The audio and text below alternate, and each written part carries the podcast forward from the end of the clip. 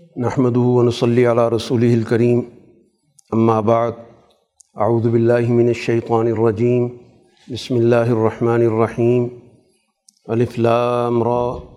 تلک آیات الکتاب المبین انا انزلناه قرآنا عربیا لعلکم تعقلون. نحن نقص عليك احسن القصص بما اوحینا الیک هذا القرآن. و ان کن تمن قبل ہی لمن الغافلین صدق اللہ العظیم۔ آج کی نشست میں سورہ یوسف اور سورہ رات کے منتخب مضامین پر بات ہوگی۔ سورہ یوسف مکی صورت ہے۔ رسول اللہ صلی اللہ علیہ وسلم مکہ مکرمہ میں قرآن حکیم کے پیغام کو لوگوں تک منتقل کر رہے ہیں اور اس تعلیم پر جو آپ کی بات کو قبول کر رہے ہیں، ان کو باقاعدہ تربیت میں رکھ کر ان کی نہ صرف اخلاقی حالت سنوار رہے ہیں، بلکہ اس کے ساتھ ساتھ آپ ان کی سماجی تشکیل کے لیے ان میں نظم و ضبط بھی پیدا کر رہے ہیں۔ تو گویا تعلیم و تنظیم دونوں کا کام مکہ مکرمہ میں رسول اللہ صلی اللہ علیہ وسلم کی طرف سے جاری ہے۔ گزشتہ صورتوں کے تسلسل میں اب یہاں پر اس صورہ میں رسول اللہ صلی اللہ علیہ وسلم کے سامنے مستقبل کے حوالے سے جو منظر بن رہا ہے، اس منظر کو ایک قصے کی صورت میں، ایک واقعے کی صورت میں بیان کیا جا رہا ہے۔ اس موقع پر یوسف علیہ السلاۃ والسلام کے قصے کو بیان کرنا در حقیقت اس کے ذریعے آپ کو اور آپ پر ایمان لانے والی جماعت کو اگلے دور کے لیے حکمت عملی کی رہنمائی کرنا ہے۔ گویا اسی سے یہ بات واضح ہوتی ہے کہ رسول اللہ صلی اللہ علیہ وسلم کی مکہ مکرمہ میں جو جد و جہد ہے، اب وہ ایک نئے دور میں داخل ہونے والی ہے، جس میں رسول اللہ صلی اللہ علیہ وسلم باقاعدہ ایک معاشرہ تشکیل دیں گے۔ ایک نیا سماج بنائیں گے اور اس میں عدل و انصاف کا غلبہ ہوگا۔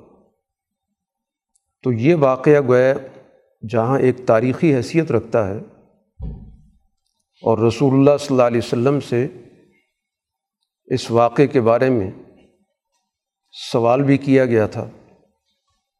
تو قرآن حکیم نے اس قصے کے جو ضروری اجزاء تھے یعنی وہ اجزاء جن سے اس دور کے مسلمان استفادہ کر سکتے ہیں، ان کی رہنمائی اس میں موجود ہے۔ قرآن حکیم نے ان ضروری اجزاء کے ساتھ اس واقعے کو یہاں پر ذکر کیے۔ چنانچہ سورہ کے آغاز میں کہا گیا تل کا آیات الکتاب المبین، یہ واضح کتاب کی آیات ہیں۔ گویا یہ کتاب اپنے مفہوم میں، اپنے پیغام میں بالکل واضح ہے۔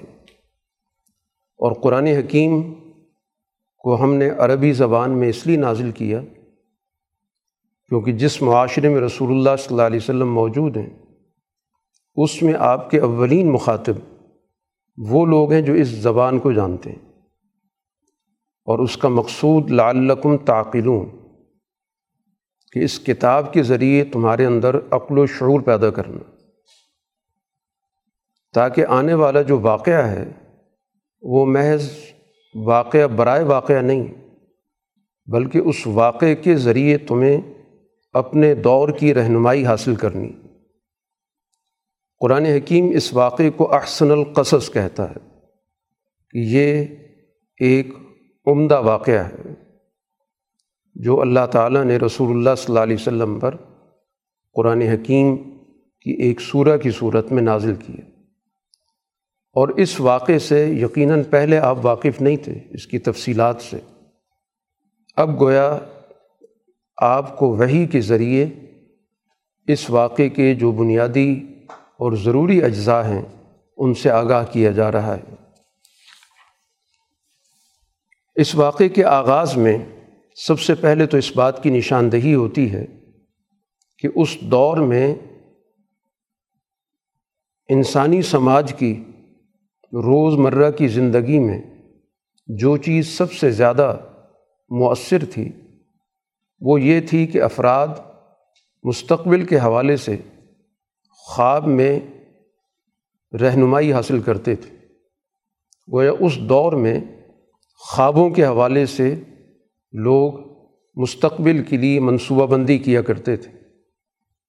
تو ہر دور میں انبیاء علیہ الصلاۃ والسلام جو دور کا تقاضا ہوتا ہے، اس تقاضے کو ملحوظ رکھتے ہیں۔ اور اللہ تعالیٰ کی طرف سے بھی جو رہنمائی ہوتی ہے، وہ اسی پس منظر میں دی جاتی ہے۔ چنانچہ یوسف علیہ السلاۃ والسلام ایک خواب دیکھتے ہیں اور پھر اس خواب کا اپنے والد سے تذکرہ کرتے ہیں۔ کہ وہ گیارہ ستاروں کو اور سورج جو چاند کو اپنے سامنے سجدہ ریز دیکھ لیں یعقوب علیہ السلاۃ والسلام اس واقعے کو سنتے ہیں تو فوراً ہی انہیں اس بات کا اندازہ ہو جاتا ہے کہ یعقوب علیہ السلاۃ والسلام کے بعد اب قیادت کا نبوت کا منصب آپ کے بیٹوں میں سے یوسف علیہ السلاۃ والسلام کی طرف منتقل ہوگا جو باوجود اس کے کہ تمام بھائیوں میں عمر کے لحاظ سے چھوٹے ہیں، ان سے بڑے بھائی موجود ہیں۔ تو آپ کی یہ رہنمائی ہو گئی کہ مستقبل میں یہ جو سلسلہ نبوت چلتا آ رہا ہے، تو اس کی رہنمائی اگلے دور میں بڑے بیٹے کی بجائے یوسف علیہ السلام کو منتقل ہوگی۔ اب یہ ایسی صورت حال ہے کہ یقیناً اس سے حسد پیدا ہوگا۔ کیونکہ کچھ تاریخی روایات میں یہ بات موجود ہے کہ یعقوب علیہ السلاۃ والسلام بھی اپنے بڑے بھائی کے مقابلے میں اس منصب پر فائز ہوئے تھے۔ اور اس بڑے بھائی نے بھی اس دور میں ان سے حسد کا برتاؤ کیا تھا۔ تو اس لیے ان کو اپنا واقعہ یاد آ گیا۔ چنانچہ یوسف علیہ السلاۃ والسلام کو انہوں نے رہنمائی دی کہ اس کا تذکرہ بھائیوں کے سامنے نہیں ہونا چاہیے، ورنہ فیقید و قیدہ تو وہ کوئی نہ کوئی تدبیر، کوئی نہ کوئی سازش کریں گے۔ اور سازش کا جو اصل منبع اور مرکز ہے وہ شیطان ہے۔ کیونکہ اس نے پہلے دن سے انسانی معاشرے کی دشمنی کا فیصلہ کر رکھا۔ تو اس لیے جو بھی اس کے پاس مطلوبہ وسائل اور ذرائع ہوں گے، ان کو استعمال کرے گا۔ تو اس موقع پر وہ تمہارے بھائیوں کو استعمال کرے گا۔ تو لہٰذا یوسف علیہ السلاۃ والسلام نے اپنے طور پر احتیاط کا مشورہ دیا۔ اور اس کے بعد یہ بات بھی واضح کر دی کہ اب تمہارا انتخاب ہوگا۔ یجتبی کا ربک، مستقبل کے لیے اللہ تعالیٰ کی طرف سے رہنمائی تمہیں عطا کی جائے گی۔ اور اس کے ساتھ ساتھ تعویل الاحادیث کا تمہیں علم دیا جائے گا۔ یعنی واقعات کو صحیح تناظر میں سمجھنا اور مستقبل کے حوالے سے ان سے رہنمائی حاصل کرنا۔ یہ ایک مستقل علم ہے۔ جس کو قرآن حکیم نے تعویل الاحادیث سے تعبیر کیا کہ کچھ الفاظ اپنا ظاہری مفہوم رکھتے ہیں، لیکن ان الفاظ کی پیچھے کیا مقصود ہے، اس کے کیا مطلوبہ نتائج ہیں، اس سے کیا رہنمائی ہوتی ہے، یہ ایک مستقل علم ہے جو یوسف علیہ الصلاۃ والسلام کو مستقبل میں عطا ہوگا۔ اور پھر اس کے بعد اللہ تعالیٰ کی نعمت کی تکمیل کا ذکر کیا۔ اور قرآن حکیم میں کئی مقامات پر نعمت کی تکمیل حکومت کے نظام سے تعبیر کی گئی۔ گویا مستقبل کے اندر یوسف علیہ السلاۃ والسلام منصب حکومت پر بھی فائز ہوں گے۔ اور منصب امامت بھی ان کو عطا ہوگا۔ گویا سوسائٹی کی ایک جامع اور مکمل رہنمائی پر وہ فائز ہوں گے۔ جیسا کہ اس سے پہلے ابراہیم علیہ السلاۃ والسلام کو اللہ نے امامت ناز پر فائز کیا تھا، یا اس کے بعد پھر اسحاق علیہ السلام اس منصب پر رہے۔ تو گویا وہ جو سلسلہ نبوت اور سلسلہ امامت ابراہیم علیہ السلاۃ والسلام سے شروع ہوا، اب یہ سلسلہ مستقبل میں یوسف علیہ السلاۃ والسلام کی طرف منتقل ہونے جا رہا ہے۔ یہ گویا ایک رہنمائی یعقوب علیہ السلاۃ والسلام نے اس خواب کے تناظر میں یوسف علیہ السلام کو دے دی۔ اب قرآن حکیم یہاں پر ذکر کرتا ہے کہ لقد کان فی یوسف و اخوتی آیات السائلین اب اس واقعے میں جو یوسف علیہ السلاۃ والسلام اور ان کے بھائیوں کا واقعہ ہے، اس میں بہت سارے ضابطے ہیں، اس میں بہت بنیادی اصول موجود ہیں۔ ان لوگوں کے لیے جو سوال کر رہے ہیں، جو دریافت کر رہے ہیں۔ یعنی یہ واقعہ محض ایک سرسری واقعہ نہیں ہے یا محض ایک ماضی کا واقعہ نہیں ہے۔ قرآن اس میں آیات کی نشاندہی کر رہا ہے کہ اس میں مستقبل کے حوالے سے ضابطے موجود ہیں، قواعد موجود ہیں، جن سے موجود دور میں رہنمائی حاصل ہوگی۔ چنانچہ قرآن نے اس واقعے کو آگے بڑھایا کہ کس طرح ان بھائیوں نے تدبیر اختیار کی اور اس میں اللہ تعالیٰ کی تدبیر نے کس طرح کام کی۔ یوسف علیہ السلاۃ والسلام اپنے اس گھر میں رہ کر، اس ماحول میں رہ کر، اس منصب پر فائز نہیں ہو سکتے تھے۔ یہ جتنا کچھ بھی ہوا ہے، یہ در حقیقت تدبیر الہی کہلاتی ہے کہ ان کے لیے ایسے حالات بنے کہ جس کے نتیجے میں وہ ایک بدوی ماحول سے نکلے اور ایک شہری ماحول میں جا پہنچے۔ یقیناً اس کے لیے ایک سازش ہوئی، لیکن شر میں سے ہمیشہ خیر نکلتا ہے۔ ان کی طرف سے تدبیر یہ ہوئی کہ بھائی کو اپنے والد کی نظروں سے دور کر دو اور اس کو کنویں میں ڈال دو، اس کو کوئی لے کے چلا جائے گا یا جو بھی اس کی قسمت ہوگی۔ لیکن ایک قافلہ وہاں سے گزرتا ہے اور پانی کے حصول کی کوشش کرتا ہے۔ اس کے نتیجے میں یوسف علیہ السلام ان کے سامنے آتے ہیں۔ وہ قافلہ جو کہ تجارتی تھا، اس کے ذہن میں تدبیر آئی کہ اس بچے کو بھی فروخت کر دیا جائے۔ تو ظاہر ہمارا کاروبار بہتر ہو جائے گا۔ مزید ہمیں ایک تجارتی سامان مل گیا۔ اس طرح یوسف علیہ السلاۃ والسلام مصر جا پہنچتے۔ اور وہاں پر، اس بازار میں جہاں پر اس طرح کے بچے فروخت ہوتے تھے، یوسف علیہ السلاۃ والسلام پر اس وقت کے حکمران کی نظر پڑی۔ قرآن حکیم اس کا ذکر کرتا ہے کہ وہاں پر یوسف علیہ السلاۃ والسلام کو وہ شخص خریدتا ہے جو اس وقت اپنے ہاتھ میں انان حکومت رکھتا تھا، جو حکمران تھا۔ اور اس نے اپنی بیوی سے کہا اکریمی مسوا ہو، کہ اس کو عزت کے ساتھ رکھو۔ دو میں سے ایک فائدہ تو ہوگا۔ مستقبل کے حوالے سے ہمیں اس کا فائدہ ہو سکتا ہے۔ اور اگر اس کی زیادہ بہتر صلاحیتیں ہوں گی، تو چونکہ ہم لاولد ہیں، تو ہم اس کو بیٹا بنا لیں گے۔ اب بظاہر تو یہ خرید و فروخت ہو رہی ہے۔ لیکن قرآن کہتا ہے بکزالی کا مکنہ لیوسف فل عرض کہ اس طرح ہم نے سرزمین مصر میں یوسف علیہ السلاۃ والسلام کو وہاں پر جمنے کا موقع دے دیا اور پھر اسی کے ساتھ ولی نعلمہ منتا ویل الحادیث اب ان کو گویا ایک حکمران ماحول میں معاملات کو دیکھنے کا موقع ملا کہ کس طرح فیصلے ہو رہے ہیں، لوگوں کے مسائل کیا ہیں، یہ پورا جو نظام ہے، اس کا تانا بانا کیا ہے۔ یہ گویا اللہ تعالیٰ کی طرف سے مستقبل کے لیے جس صلاحیت کی ضرورت تھی، اس صلاحیت کے لیے یہ ماحول دے دیا گیا۔ واللہ غالب علی امری اللہ تعالیٰ یقیناً اپنے منصوبوں پہ غالب ہے، یہ اس کا منصوبہ تھا۔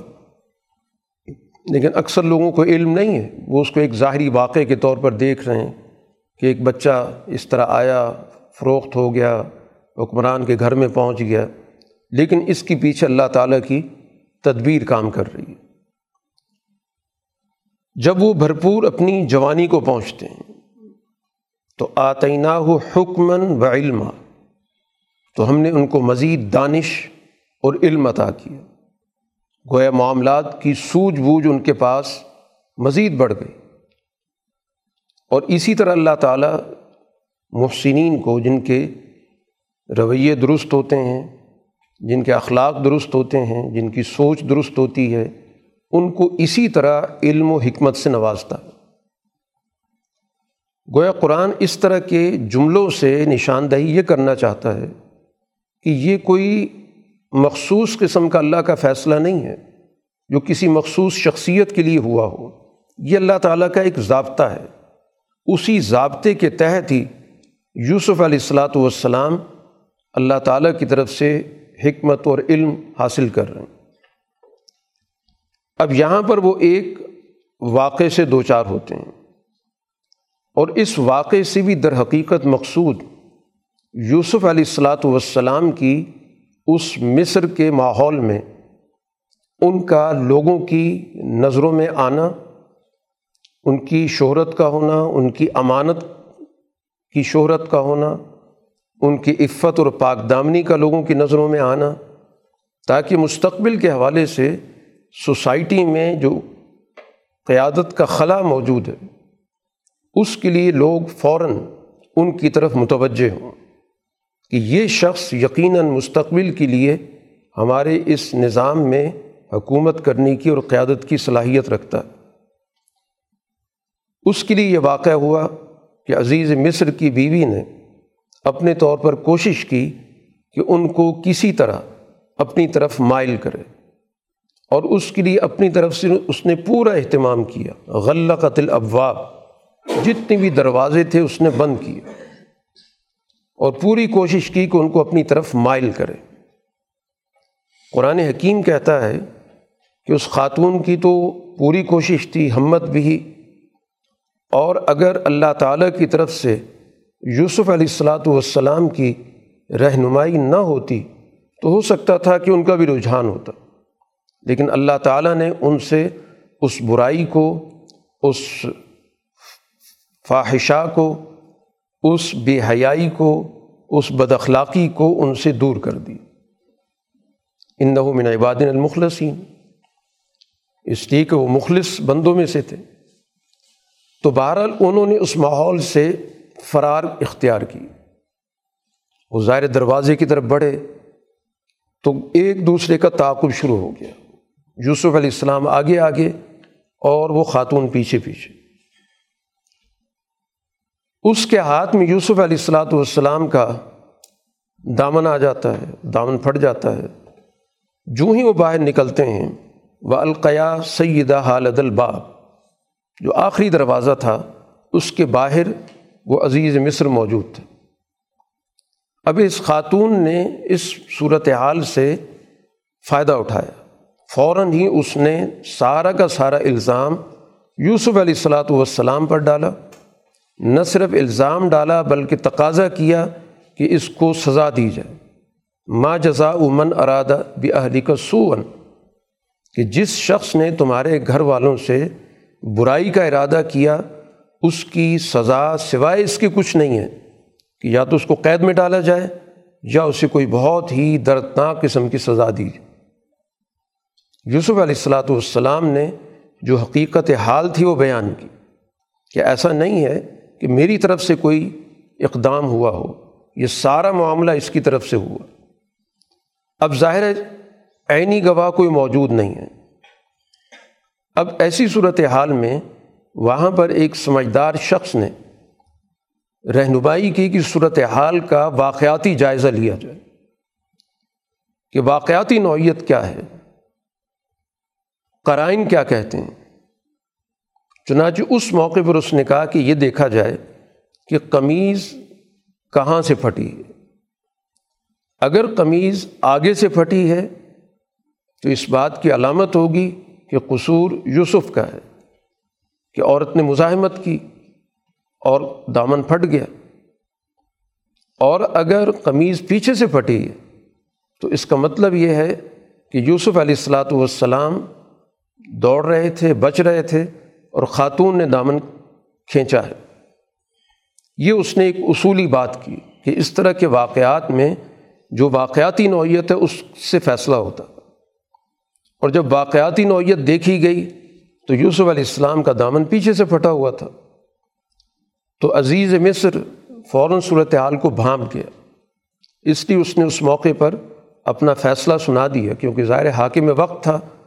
اس کا زندگی کا معمول تھا مختلف لوگوں کے معاملات کو دیکھنا، حل کرنا، مقدمات کا فیصلہ کرنا۔ اس وجہ سے اس نے فوراً ہی کہہ دیا ان نہ منقئی دکن یہ تم خواتین کی تدبیر ہے، ان کی سازش ہے۔ اور ان نقئی دکنہ عظیم، تمہاری جو سازش ہوتی بڑی ہوتی ہے۔ تو یوسف سے کہا کہ اس معاملے سے آپ درگزر کریں اور خاتون سے کہا کہ تم سے قصور ہوا ہے، تم استغفار کرو، تم غلطی پر ہو۔ اب اس خاتون نے ایک اور چال چلی۔ یوسف علیہ السلاۃ والسلام کا اس واقعے کے بعد تذکرہ شروع ہو گیا، چرچا شروع ہو گیا کہ عزیز مصر کے گھر میں یہ واقع ہوا۔ ہے اور ظاہر ایسی صورت حال میں انگلیاں خاتون کی طرف ہی اٹھیں۔ کیونکہ عزیز مصر نے جو فیصلہ دیا وہ بھی بالکل واضح تھا کہ قانونی طور پر گویا ان کی برات ثابت ہو چکی تھی۔ چنانچہ جب یہ چرچا ہوا تو اس خاتون نے پھر ان تمام خواتین کو بلا کر وہاں پر ایک دعوت کا اہتمام کیا۔ قرآن حکیم نے اس کا بھی ذکر کیا۔ دعوت کا اہتمام کیا اور اس کے بعد یوسف علیہ السلاۃ والسلام کو وہاں بلایا، دعوت دی۔ ان کے علم میں نہیں تھا کہ یہ سارا منصوبہ بنا ہوا ہے۔ تو یوسف علیہ السلاۃ والسلام کو دیکھ کر وہ سب مبہوت رہ گئیں۔ جس کو قرآن ذکر کرتا ہے قطع نعیدیہ ہن اپنے ہاتھ کاٹ ڈالے۔ اور ان کی زبان پر ایک جملہ آیا کہ یہ انسان نہیں ہے۔ جو اس کا وقار ہے یا اس کا جمال ہے ان حاضہ اللہ ملکن کریم۔ یہ ایک بہت ہی معزز فرشتہ ہے۔ تو اس پہ اس خاتون نے کہا کہ یہ وہ شخص ہے جس کی وجہ سے تم میرے بارے میں باتیں منا رہی ہو۔ میں نے تو کوشش کی تھی لیکن یہ شخص بچ گیا۔ اور آئندہ کے لیے اگر اس نے میری بات نہ مانی تو یہ جیل میں جائے گا اور ذلیل ہوگا۔ تو یوسف علیہ السلاۃ والسلام نے اس موقع پر اللہ سے دعا کی۔ اب بظاہر یہ ایک آزمائش کی دعا کی، لیکن جس آزمائش کا سامنا تھا، اس کے مقابلے میں یہ کم درجے کی تھی کہ اپنی ذاتی طور پر اپنے آپ کو مشکل میں ڈالنے کی دعا کی۔ ربی اسجن و احب الیہ مما یدعوننی الی اے میرے رب، یہ قید خانہ میرے لیے اس سے بہتر ہے جس کی طرف یہ دعوت دی جا رہی ہے۔ اور اگر تو نے اس پورے منصوبے کو مجھ سے نہ ہٹایا، تو ظاہر ہے کہ میں پھر جاہل لوگوں میں چلا جاؤں گا۔ تو اللہ نے دعا قبول کی اور اس طرح اس سازش کو ہٹا دیا گیا اور یوسف علیہ السلاۃ والسلام جیل پہنچ گئے۔ اب اس سارے واقعے سے ظاہر ہے، اس پورے معاشرے میں سب لوگوں کی توجہ یوسف علیہ السلاۃ والسلام کے کردار کی طرف گئی۔ اور یہ چیز بھی گویا لوگوں کی نظروں میں آ گئی کہ اس شخص نے اپنے کردار کے تحفظ کی خاطر اس بات کو قبول کر لیا کہ وہ جیل چلا جائے۔ ظاہری طور پر تو ظاہر ہے کہ ان لوگوں کی ضرورت بھی تھی کہ کسی نہ کسی طرح لوگوں کی نظروں سے اس واقعے کو اوجل کیا جائے اور یہی کہا جائے گا کہ ہم نے ان کو سزا دے دی۔ لیکن ظاہر واقعہ کچھ چھپتا نہیں ہے۔ تو ایک تو سوسائٹی کے اندر یوسف علیہ السلاۃ والسلام کی امانت، دیانت، پاک دامنی اس کا گویا پوری سوسائٹی کے اندر ایک سکہ جم گیا۔ لیکن جیل میں جانے کا، یوسف علیہ السلاۃ والسلام کا فائدہ یہ ہوا کہ ان کو جو پسے ہوئے لوگ ہیں، نچلے طبقے کے لوگ ہیں، ان کو وہاں پر دیکھنے کا موقع ملا کہ یہ سسٹم کیا کر رہا ہے، کیسے چل رہا ہے۔ اور کسی بھی ملک کے نظام کا جائزہ لینے کے لیے قید خانہ یہ سب سے اہم جگہ ہوتی ہے کہ وہاں سے اندازہ ہوتا ہے کہ سوسائٹی میں کس طرح کے جرائم پائے جاتے ہیں، لوگ جرم کیوں کرتے ہیں، اور پھر ان جرائم سے لوگوں کو نکالنے کا کیا طریقہ ہو سکتا ہے۔ تو یہ مطالعہ گویا کسی بھی سوسائٹی کا آج تک معتبر مانا جاتا ہے کہ سوسائٹی کے ان لوگوں کا مطالعہ کیا جائے جن کو جیلوں میں بند کیا گیا۔ ظاہر کچھ اس میں جرائم پیشہ ہوں گے اور کچھ اس میں بے گناہ بھی ہوں گے۔ تو اس طرح گویا کہ سسٹم کا صحیح تجزیہ حقیقت میں جیل خانے میں ہوتا ہے۔ اور یوسف علیہ السلاۃ والسلام نے مکمل طور پر قیدیوں کے اندر گھل مل کر زندگی بسر کی۔ اب چونکہ ان کا تذکرہ تو ہو چکا تھا، چرچا تو ہو چکا تھا، اس لیے وہاں پر لوگوں کا ان کی طرف رجوع بھی ہوا۔ لوگوں کو انہوں نے رہنمائی بھی دی۔ قرآن نے بطور مثال کے ایک واقعے کا ذکر بھی کیا ہے کہ دو جوان وہاں پر ان کے ساتھ جیل میں آئے اور ان دونوں نے اپنے اپنے خواب کا ذکر کیا۔ تو گویا یوسف علیہ السلاۃ والسلام کے حوالے سے یہ چرچا موجود تھا کہ ان کے پاس گویا مستقبل کے حوالے سے چیزوں کو دیکھنے کی اور واقعات کی تجزیاتی صلاحیت موجود۔ اس لیے دونوں نے ان سے اپنا خواب شیئر کیا۔ ایک نے کہا کہ میں نے دیکھا ہے کہ میں شراب تیار کر رہا ہوں۔ جو شراب کا پروسیس ہوتا ہے میں اس کو کر رہا ہوں۔ انگوروں سے یا جس چیز سے بھی شراب بنائی جاتی وہ میں کشید کر رہا ہوں، بنا رہا ہوں۔ اور دوسرا شخص یہ دیکھتا ہے کہ سر پہ اس نے ایک بہت بڑا روٹیوں کا ٹوکرا رکھا ہوا ہے اور پرندے اوپر سے ان روٹیوں کو نوچ رہے ہیں۔ دونوں نے کہا نبی نا بھی ہمیں بتائیں کہ یہ کیا چیز ہے، کس چیز کی رہنمائی ہے؟ اور ہم آپ کو خیال کرتے ہیں من المحسنین کہ آپ بہت نیکوکار ہیں، آپ کے اندر بہت اخلاص ہے، آپ ہمارے بارے میں ظاہر جو بھی بات کریں گے تو پوری درد مندی سے کہیں۔ گے اب یہاں پر یوسف علیہ السلاۃ والسلام نے ایک دائی کا کردار ادا کیا۔ کہ دعوت کیسے دی جاتی ہے؟ اس کا طریقہ کار کیا ہوتا ہے؟ کہ ایسی صورت میں کہ جب ان کی توجہ اپنے مسئلے کی وجہ سے، اور یہ اس وقت میری ہر بات سننے کے لیے آمادہ ہیں۔ تو سب سے پہلے تو اپنی جو بنیادی بات ہے، جو دعوت ہے، وہ رکھی جائے۔ اب ظاہر ہے کہ اپنی بات کی تعبیر جاننے کے لیے، اس واقعے کی عملی صورت حال جاننے کی دلچسپی ان کے اندر موجود ہے۔ اب ایسی صورت میں جو بھی ان سے بات کی جائے گی، پوری توجہ سے یہ سنیں گے۔ چنانچہ انہوں نے سب سے پہلے تو یہی کہا کہ ظالکما مما علم عنی ربی، یہ علم اللہ نے مجھے دیا ہے۔ سب سے پہلے تو انہوں نے اس چلتے ہوئے جو نظام سے اپنی برات کا اظہار کیا کہ اس وقت جو یہ تمہارا معاشرہ یا سوسائٹی یا سسٹم چل رہا ہے یہ در حقیقت ان بنیادی اصولوں سے کٹا ہوا۔ اس لیے سب سے پہلے تو میں اپنی اس سے علیحدگی کا اعلان کر رہا ہوں۔ انی ترقت ملت قومن لا یؤمنون باللہ وہم بالآخرت ہم کافرون۔ کہ یہ جو اس وقت ملت ہے، اس وقت جو یہ نظام ہے، اس سے میرا قطع تعلق۔ یعنی جیل میں آنے کا ایک مقصد یہ بھی ہے کہ آپ گویا اب اس سسٹم کے ساتھ مزید چلنے کے لیے تیار نہیں۔ اس کو آپ نے اچھی طرح دیکھ لیا، اس کا جائزہ لے لیا۔ اب اس کے ساتھ عملی تعاون کی کوئی گنجائش موجود نہیں۔ کیونکہ یہ لوگ اللہ پر کوئی ایمان نہیں رکھتے۔ اور جو اللہ تعالیٰ کا نظام ہے نتائج پیدا کرنے کا، آخرت کا، یہ ممکن لوگ ہیں۔ پھر اپنی ملت کا تعارف کیا کہ میرا نظریہ کیا ہے۔ میں کس راستے پر ہوں؟ تو اپنے پورے تاریخی تسلسل کا تعارف کرایا کہ میں اپنے آبا و اجداد کی ملت پر ہوں۔ ابراہیم علیہ السلاۃ والسلام، اسحاق علیہ السلام، یعقوب علیہ السلام، اب ظاہر یہ بڑی شخصیات ہیں جن کا تعارف سوسائٹی کے اندر پایا جاتا تھا کہ یہ بڑے بڑے لوگ گزریں یا یعقوب علیہ السلاۃ والسلام اس وقت مصر سے باہر پائے جاتے ہیں۔ تو سب سے پہلے اپنا رشتہ فکری لحاظ سے بھی اپنے آبا و اجزاد سے جوڑا کہ میں ان کی فکر پر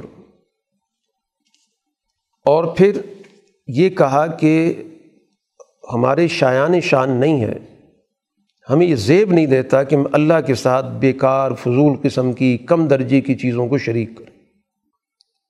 اور یہ اللہ تعالیٰ کا ہم پر انعام ہے کہ اس نے ہمیں سیدھے راستے کی رہنمائی کی۔ اور اس سلسلے سے ہمیں جوڑا ہوا ہے۔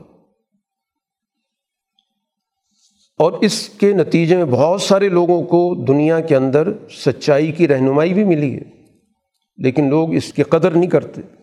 اس راستے کو چھوڑ کر جھوٹ کی طرف چلے گئے۔ تو سب سے بڑی ناقدری یہی ہے۔ پھر اس کے بعد ان کو دعوت فکر دی، سوچنے کی دعوت دی کہ تم خود فیصلہ کرو کہ کسی بھی نظام کو چلانے کے لیے وحدت فکری، وحدت عملی کی اہمیت ہوتی ہے یا بہت ساری سوچیں جمع ہو جائیں اور کسی کام کو کرنے کے اندر بہت سارے ہاتھ شریک ہو جائیں، بہت سارے منصوبے کسی ایک کام کے اندر جمع ہو جائیں، تو کیا وہ کام ہو سکتا ہے؟ یا اس کام کو ایک کرنے والا ہو، تو وہ کام بہتر طریقے سے ہو سکتا ہے۔ تو ارباب متفرقون کہ بہت سارے رب بنا دیے جائیں۔ کام ایک ہے، لیکن اس کو کرنے والے بہت سارے آ گئے ہر ایک اپنا اپنا ذہن ہے، ہر ایک اپنا اپنا طریقۂ کار ہے، ہر ایک کی اپنی اپنی ترجیحات ہیں۔ یا ایک اس نظام کو چلانے والا ہو، اس پورے سسٹم کی نگرانی کر رہا ہو۔ اللہ الواحد القہار ایک بھی ہو، اور اس کو اس پورے سسٹم پہ دس رس بھی ہو، پوری طرح اس کی گرفت بھی ہو۔ تو تم خود فیصلہ کرو کہ کون بہتر ہوگا، کون صحیح طریقے سے اس چیز کو چلا سکتا۔ اور پھر دوسری بات یہ ہے کہ جن چیزوں کو پکارا جا رہا ہے، جن کو تم پوچھتے ہو، ان کے اندر تو کوئی بنیادی حقیقت موجود ہی نہیں۔ نہ ان کے پاس سوچنے کی صلاحیت ہے، نہ ان کے اندر فیصلے کی صلاحیت ہے، نہ ان کے اندر کوئی عمل کی صلاحیت ہے، یہ تو کچھ نام ہے۔ اور وہ تمہارے آبا و اجداد سے چلے آ رہے ہیں، جن کو تم نے اپنے طور پر معبود بنا رکھا ہے۔ یہ خود ساختہ ہیں، صرف ناموں کی پوجا ہو رہی ہے۔ ان ناموں کے پیچھے کوئی حقیقت ہی نہیں ہے۔ اور ان کی کوئی دلیل بھی نہیں ہے۔ یعنی عقلی طور پر بھی، دستاویزی طور پر بھی ان کی پیچھے کوئی چیز موجود نہیں، کوئی دلیل موجود نہیں۔ ان الحکم اللہ اللہ فیصلہ صرف اللہ کا ہی ہے۔ اور اس کا حکم بھی یہی ہے کہ اس کے علاوہ کسی کی بندگی نہ کی جائے۔ ذالک دین القیم۔ یہ بالکل مستحکم دین اور سسٹم ہے۔ لیکن اکثریت اس کو نہیں جانتی۔ تو سب سے پہلے گویا انہوں نے اس سچائی کا تعارف کرایا اور اس مقابل فکر کی کمزوری کو واضح کیا۔ اس کے بعد پھر ان کے سوال کا جواب دیا کہ اس پورے عرصے میں ظاہر بات ہے جو بھی گفتگو نے پوری توجہ سے سنی۔ اور پیغام کو یقیناً انہوں نے اپنے ذہن کے اندر قبول کیا۔ اس کے بعد دونوں کو اس کی تعبیر بتا دی کہ مستقبل کا نقشہ یہ نظر آ رہا ہے کہ ایک شخص رہا ہو جائے گا اور جہاں سے وہ آیا تھا تو اپنا جو بھی اس کا مالک تھا، بادشاہ تھا، حکمران تھا، جو بھی تھا، یہ دوبارہ اس کو اسی طرح ساقی کی جو اس کی ذمہ داری تھی، وہ اپنی اسی ساقی کے منصب پر دوبارہ بحال ہو جائے گا۔ لیکن دوسرے شخص کو سزا ہوگی، سولی کی سزا ہوگی اور ظاہر اس کے بعد پھر پرندے اس کو نوچیں گے۔ گویا اس وقت اس سوسائٹی کے اندر مردوں کے حوالے سے جو نظام تھا، جیسے آج بھی کچھ مذاہب میں پایا جاتا ہے کہ لاش کو کسی جگہ رکھ دیا جاتا تھا اور پرندے نوچ نوچ کے گوشت کھایا کرتے تھے۔ قرآن کہتا ہے کہ یہی کچھ ہوا۔ قضی الامر الزی فی تستفتیان کہ عملاً نتائج یہی نکلے کہ ایک رہا ہو کے چلا گیا اور اپنے سرکاری منصب پہ بحال ہو گیا دوسرا ظاہر ہے کہ موت تک پہنچ گیا۔ اب یہ شخص جس نے رہائی حاصل کی، اس کو یوسف علیہ السلاۃ والسلام نے کہا کہ اس قرنی عند ربک، جو تمہارا مالک ہے، حکمران ہے، اس کے سامنے میرا تذکرہ کرنا۔ اور تذکرہ کرنے سے مراد یہ ہے کہ جو کچھ گفتگو میں نے تمہارے سامنے کی ہے، یہ گفتگو اس کے سامنے رکھنا۔ کہ جیل کے اندر ایک شخص موجود ہے جو اس پورے ماحول کا، اس پورے نظام کا، اس پوری ملت کا انکار کرتا ہے اور اس کے مقابلے پر اس کی سوچ اس سے مختلف ہے۔ وہ وہاں پر توحید کی دعوت دیتا ہے۔ لیکن فنساہ الشیطان و ذکر ربی ہی ظاہر شیطان نے اس شخص کو بلا دیا۔ تو بہرحال یوسف علیہ السلاۃ والسلام کو پھر مزید کئی سال وہاں رہنے کا موقع ملا۔ یعنی اس جگہ پر وہ رہے ہیں، جیل کے اندر ایک طویل عرصہ رہے ہیں۔ قرآن نے اس سن کا تعین نہیں کیا، لیکن جو لفظ استعمال کیا ہے، وہ تین سے نو سال کا عرصہ بنتا ہے کہ کم سے کم تین سال اور زیادہ سے زیادہ نو سال۔ اب اس کے بعد ایک واقعہ ہوتا ہے۔ کہ جو اس وقت حکمران تھا، بادشاہ تھا، اس نے ایک بڑا غیر معمولی خواب دیکھا۔ یعنی اس خواب کی ظاہری طور پر کوئی توجہ نہیں بنتی تھی۔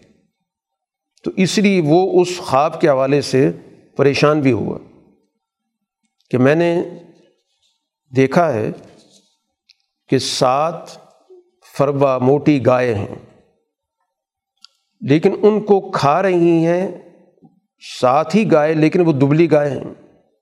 یعنی موٹی تازی گائے کو جو کمزور گائے ہیں، وہ کھا رہی ہیں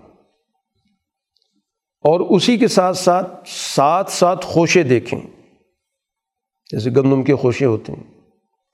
سات خوشے سرسبز ہیں اور ساتھ ہی خوشے خشک ہیں۔ یہ اس نے ایک منظر دیکھا۔ اب اس منظر نے ظاہر اس کو پریشان کر دیا کہ یہ کیا چیز ہے؟ یہ بالکل غیر معمولی چیز میں دیکھ رہا ہوں۔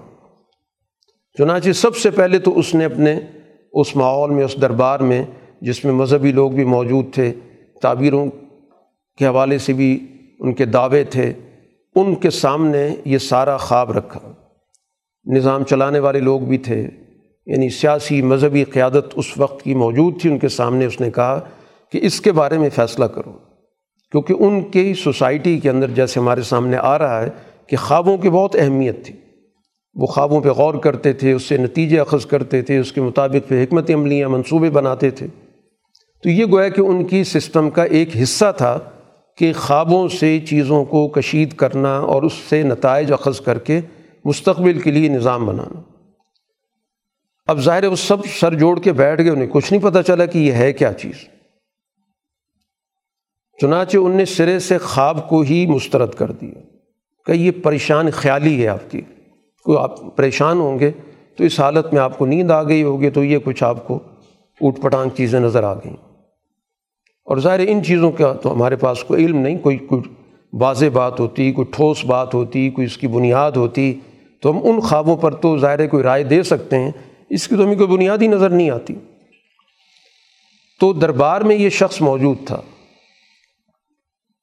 جو شخص گرفتار رہا اور ساقی کے منصب پہ اب فائز ہو گیا تھا، تو اس کو ایک عرصے کے بعد یاد آیا کہ جیل کے اندر ایک شخص موجود ہے۔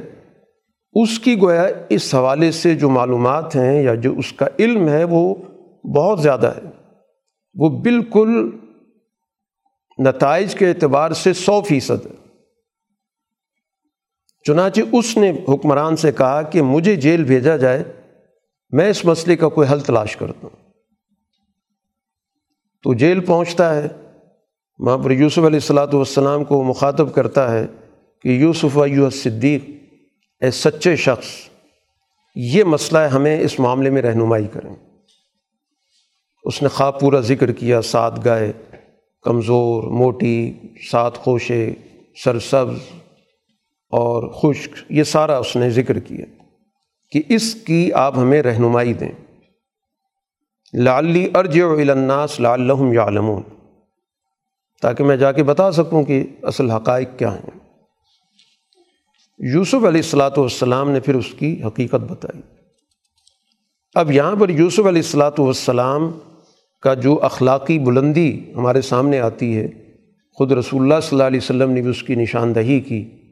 اور رسول اللہ صلی اللہ علیہ وسلم نے جس کمال انداز سے اس کو بیان کیا، نہایت ذاتی توازوں کے ساتھ کہ اگر اس جگہ پر میں ہوتا تو میں شرط لگا دیتا کہ پہلے قید خانے سے نکالا جائے، پھر اس کے بعد اس مسئلے کا حل ہوگا۔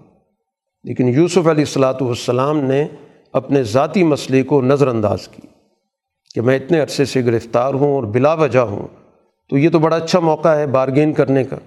لیکن انہوں نے کوئی بارگین نہیں کی۔ اپنی اس عزت نفس کو، اس خودداری کو انہوں نے قائم رکھا اور اس مسئلے کا حل بتا دیا۔ مسئلے کا حل یہ بتایا کہ سات سال اس مصر کے اندر خوشحالی کا دور ہوگا۔ جو بھی چیز کاشت کی جائے گی، اس کی بھرپور کھیتی تیار ہوگی، اس سے بھرپور پیداوار حاصل ہوگی۔ اور نہ صرف یہاں پر انہوں نے تعبیر بتائی، بلکہ جو مسئلہ پیش آ رہا تھا، کیونکہ خواب میں مسئلہ تھا صرف۔ تو اب ایک راستہ یہ تھا کہ ذرا مسئلہ بیان کر دیا جائے کہ مشکل وقت آنے والا ہے۔ یوسف علیہ السلاۃ والسلام نے صرف مسئلہ نہیں بتایا، بلکہ مسئلے کا حل بھی بتایا۔ کہ سات سال جو بھرپور پیداوار ہوگی، اس پیداوار کو تم نے محفوظ کر لینا۔ اس کو ضائع نہیں کرنا یا اس کو بیچنا نہیں ہے۔ اس کو گوداموں میں محفوظ کر لو۔ اس لیے کہ اگلے سات سال قحط سالی کے ہوں گے۔ تو اس میں سے صرف اتنی مقدار نکال لو جتنے جو روزمرہ کھانے میں استعمال ہوگی۔ اس کے علاوہ سارے ذخیرے کو محفوظ کر لو۔ فضرو حفی سمبلی ہی اللہ کلیلم مما تلون کہ ان کو خوشوں کے اندر ہی رکھنا ہے، اس سے نکالنا بھی نہیں۔ کیونکہ اگر باہر نکال کر اس کو اسٹور کیا جائے گا، تو لازمی طور پر اس کو دیمک لگنے کے زیادہ امکانات ہوتے ہیں۔ تو ان کو خوشوں کے اندر ہی رکھنا ہے۔ تو اب یہ جو سات سال آئیں گے، مشکل، قحط سالی کے تو یہ محفوظ ذخائر تمہارے کام آئیں گے۔ اس قحط میں لوگ اپنے آپ کو بھوک سے محفوظ رکھ سکیں گے۔ اور پھر ان سات سالوں کے بعد اگلا سال پھر بھرپور بارشوں کا ہوگا، جس میں قحط سالی ختم ہو جائے گی، خشک سالی ختم ہو جائے گی، اور دوبارہ اسی طرح معاشرے کے اندر چیزوں کی ریل پیل ہو جائے گی۔ دوبارہ کھیت سرسبز ہو جائیں گے اور اس طرح گویا کہ وسائل دوبارہ حاصل ہو جائیں گے۔ تو یوسف علیہ السلاۃ والسلام نے مسئلہ بھی بتایا جو آنے والا ہے اور اس مسئلے کا حل بھی بتایا۔ یعنی گویا اگلے پندرہ سال کا انہوں نے منصوبہ دے دیا۔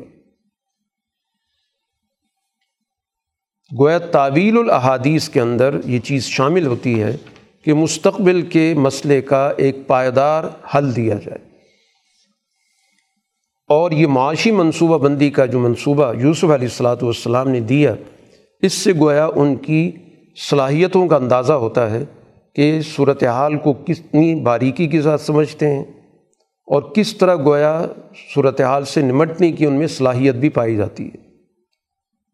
یعنی علم معیشت کے حوالے سے مہارت بھی ہے اور اس نظام کو چلانے کی ان میں صلاحیت بھی موجود ہے۔ اب جب ظاہر ہے کہ یہ سارا پیغام، یہ سارا منصوبہ بادشاہ کے سامنے پیش ہوا، تو ظاہر ہے کہ اس کے لیے تو بہت ہی غیر معمولی صورت حال سامنے آ گئی کہ اتنا بڑا ذہن اور اتنی بڑی سوچ رکھنے والا شخص جیل میں اس نے کہا کہ ان کو تو فوراً لایا جائے۔ یوسف علیہ السلاۃ والسلام نے اس موقع پر جس کردار کا اظہار کیا، خود رسول اللہ صلی اللہ علیہ وسلم پھر اس موقع پر اس کی نشاندہی کی اور کہا کہ اگر میں ان کی جگہ ہوتا تو میں فوراً نکل پڑتا۔ حالانکہ رسول اللہ صلی اللہ علیہ وسلم نے ایسا نہیں کرنا تھا، یہ تو یوسف علیہ السلاۃ والسلام کے اس کردار کو نمایاں کرنا تھا کہ یوسف علیہ السلاۃ والسلام اپنے جذبات پر کس طرح قابو رکھنے والے ہیں اور کس طرح انہوں نے ذرا برابر بھی اپنے رویے کے اندر، اپنے کردار کے اندر کمزوری نہیں دکھائی۔ اعلیٰ درجی کی عزت نفس کا انہوں نے اہتمام کیا کہ اس موقع کو بھی انہوں نے غنیمت نہیں سمجھا کہ باقاعدہ سرکاری دعوت آ گئی، بادشاہ نے بلا لیا ہے، تو ظاہر ہے اب اس کی دعوت پہ جانا تو ایک اعزاز ہوگا۔ انہوں نے کہا، نہیں، پہلے اس معاملے کو دیکھا جائے۔ جس وجہ سے مجھے جیل میں بھیجا گیا ہے، اس معاملے کی نوعیت کیا ہے؟ جب تک وہ معاملہ واضح نہیں ہوگا، اس وقت تک میں یہاں سے نہیں جاؤں گا۔ تو اس طرح گویا انبیاء علیہ الصلاۃ والسلام اپنے کردار کے حوالے سے اتنے حساس ہوتے ہیں کہ وہ کردار در حقیقت ان کے لیے بنیادی اہمیت رکھتا ہے کہ سارے پیغام کے اساس انبیاء علیہ الصلاۃ والسلام کی عصمت ہوتی ہے، ان کی عزت ہوتی ہے، ان کا وقار ہوتا ہے، ان کے اعلیٰ اخلاق ہوتے ہیں۔ تو کہا ارج الا ربک، اپنے حکمران کے پاس جاؤ اور اس سے پوچھو کہ ان خواتین کا کیا معاملہ ہے، جن نے ہاتھ کاٹے تھے۔ اللہ تعالیٰ کو تو ان کے مکر و فریب کا پتہ ہے۔ تو پھر اس حکمران نے کہا کہ وہ کیا معاملہ ہوا کیا تھا؟ ان خواتین کو بلایا گیا، ان سے پوچھا، بتاؤ کہ کیا معاملہ تھا؟ جب تم لوگوں نے یوسف پر ڈورے ڈالے تھے۔ تو سب نے کہا کہ حاشر اللہ ما علم علیہ منسو کہ خدا کی قسم اس شخص کے بارے میں ذرہ برابر بھی برائی ہمارے علم میں نہیں ہے۔ کہ کوئی ایسی چیز ہو جس کو ہم یہاں بیان کر سکیں۔ اور اس موقع پر وہ یہ سارے اس کو جو پلان بنانے والی خاتون تھی، وہ عزیز مصر کی بیوی، اس نے اعتراف کی کہ آج تو حق واضح ہو گیا۔ میں نے کوشش کی تھی، لیکن وہ آدمی سچا تھا۔ اور یہ ساری گفتگو یوسف علیہ السلاۃ والسلام کی برات کی منظر عام پر آ گئی۔ تو قرآن حکیم اس سارے واقعے کے ذریعے در حقیقت بتانا ہی چاہتا ہے کہ اس وقت رسول اللہ صلی اللہ علیہ وسلم بھی مکہ کے اندر ایک جد وجہد سے گزر رہے ہیں۔ اور اس وقت جو ماحول ہے کہ مکہ کے اندر آپ جو زندگی بسر کر رہے ہیں وہ کم و بیش اسی طرح کی جیسی جیل کی زندگی ہوتی ہے۔ کیونکہ جب رسول اللہ صلی اللہ علیہ وسلم طائف سے واپس آئے، تو مکہ مکرمہ میں آپ کے داخلے پہ پابندی لگ گئی تھی کہ آپ نہیں داخل ہو سکتے۔ پھر ایک سردار نے رسول اللہ صلی اللہ علیہ وسلم کے بارے میں کہ ان کو میں اپنی پناہ میں لیتا ہوں، قریش نے کہا کہ ٹھیک ہے، تم بڑے ہو، تمہارے پناہ کو ہم مانیں گے، ہمارا قانون ہے کہ کوئی بھی بڑا آدمی کسی کو پناہ دے دیتا ہے تو باقی لوگ اس کا احترام کرتے ہیں، لیکن شرط یہ ہے کہ ان کی مکہ کے اندر کوئی سرگرمی نہیں ہوگی۔ یہ کسی بھی نئے آدمی سے کوئی بات نہیں کریں گے۔ ٹھیک ہے، جو ان کا اپنا حلقہ ہے، وہ رہے گا، لیکن کسی نئے آدمی کو کوئی دعوت نہیں دیں گے۔ تو رسول اللہ صلی اللہ علیہ وسلم اس شرط کے ساتھ گویا مکہ میں داخل ہوئے تھے اور اس لحاظ سے آپ کسی سے کوئی گفتگو نہیں کر سکتے تھے۔ کسی کو کوئی دعوت نہیں دے سکتے تھے۔ اس لیے تو رسول اللہ صلی اللہ علیہ وسلم مکے سے نکل کے جاتے تھے، کوئی میلہ ہوتا تھا تو وہاں چلے جاتے تھے کہ مکہ سے باہر سے کوئی آدمی آئے تو میں اس سے کوئی بات کر سکوں۔ یا حج کا سیزن آتا تھا تو اس میں آپ چلے جاتے تھے کہ مکہ کے شہریوں کے علاوہ جو باہر سے لوگ آئے میں ان سے کوئی بات کر سکوں۔ تو ایک لحاظ سے گویا یہ سارا ماحول آپ کے لیے ایک جیل کی شکل ہی میں تھا۔ اور رسول اللہ صلی اللہ علیہ وسلم کے بارے میں جو بھی قرآن گزشتہ صورتوں میں ذکر کر چکا ہے، جو بھی ان کی زبان میں بد زبانی ہو سکتی تھی، وہ کر رہے تھے کہ ساحر ہے، کاہن ہے، مجنون ہے، جو بھی زبان میں آ رہا تھا۔ تو قرآن بتانا یہ چاہتا ہے کہ یہ یوسف علیہ السلاۃ والسلام جیسا واقعہ، جیسے حالات، جیسا ماحول خود رسول اللہ صلی اللہ علیہ وسلم پر اس وقت بیت رہا ہے۔ اور ان واقعات سے گویا مستقبل کے لیے رہنمائی دی جا رہی ہے۔ کہ مستقبل میں اللہ تعالیٰ نے رسول اللہ صلی اللہ علیہ وسلم کے لیے بھی اسی طرح حالات کو سازگار کرنا ہے۔ بہر الحکمران نے یوسف علیہ السلام کو بلایا اور کہا استخل سولی نفسی میں آپ کو اپنے ساتھ رکھنا چاہتا ہوں۔ جب تفصیلی گفتگو ہوئی کہ یوسف علیہ السلاۃ والسلام جو کام کرنا چاہتے ہیں، وہ تابع رہ کے نہیں کرنا چاہتے۔ اس کے بعد پھر اس نے مان لیا کہ آپ کو مکمل اختیارات ہوں گے۔ ان نقل یوم لدینہ مکین امین۔ آپ کو پوری طرح یہاں اختیارات حاصل ہوں گے اور آپ پر پورا اعتماد ہوگا، جو بھی آپ کرنا چاہیں۔ یعنی عملاً نظام آپ کو سونپا جا رہا ہے اور ہمیں آپ کی صلاحیتوں پر، آپ کی رائے پر ہمیں پورا اعتماد ہے۔ تو یوسف علیہ السلام نے کہا کہ اجالنی اعلیٰ خزائن العرض کہ جتنی بھی خزائن العرض ہیں، ملک کے خزانے ہیں، وہ میرے حوالے کر دیے جائیں۔ سوسائٹی کے اندر سب سے زیادہ اہمیت نظام کے چلانے میں اسی چیز کی، کہ جس کے پاس معیشت کے خزانے ہوتے ہیں، پوری سسٹم کو وہی چلاتا ہے۔ باقی شعبوں کو وہیں سے ہی چیزیں دی جاتی ہیں، وہیں سے سپلائی ہوتی ہے۔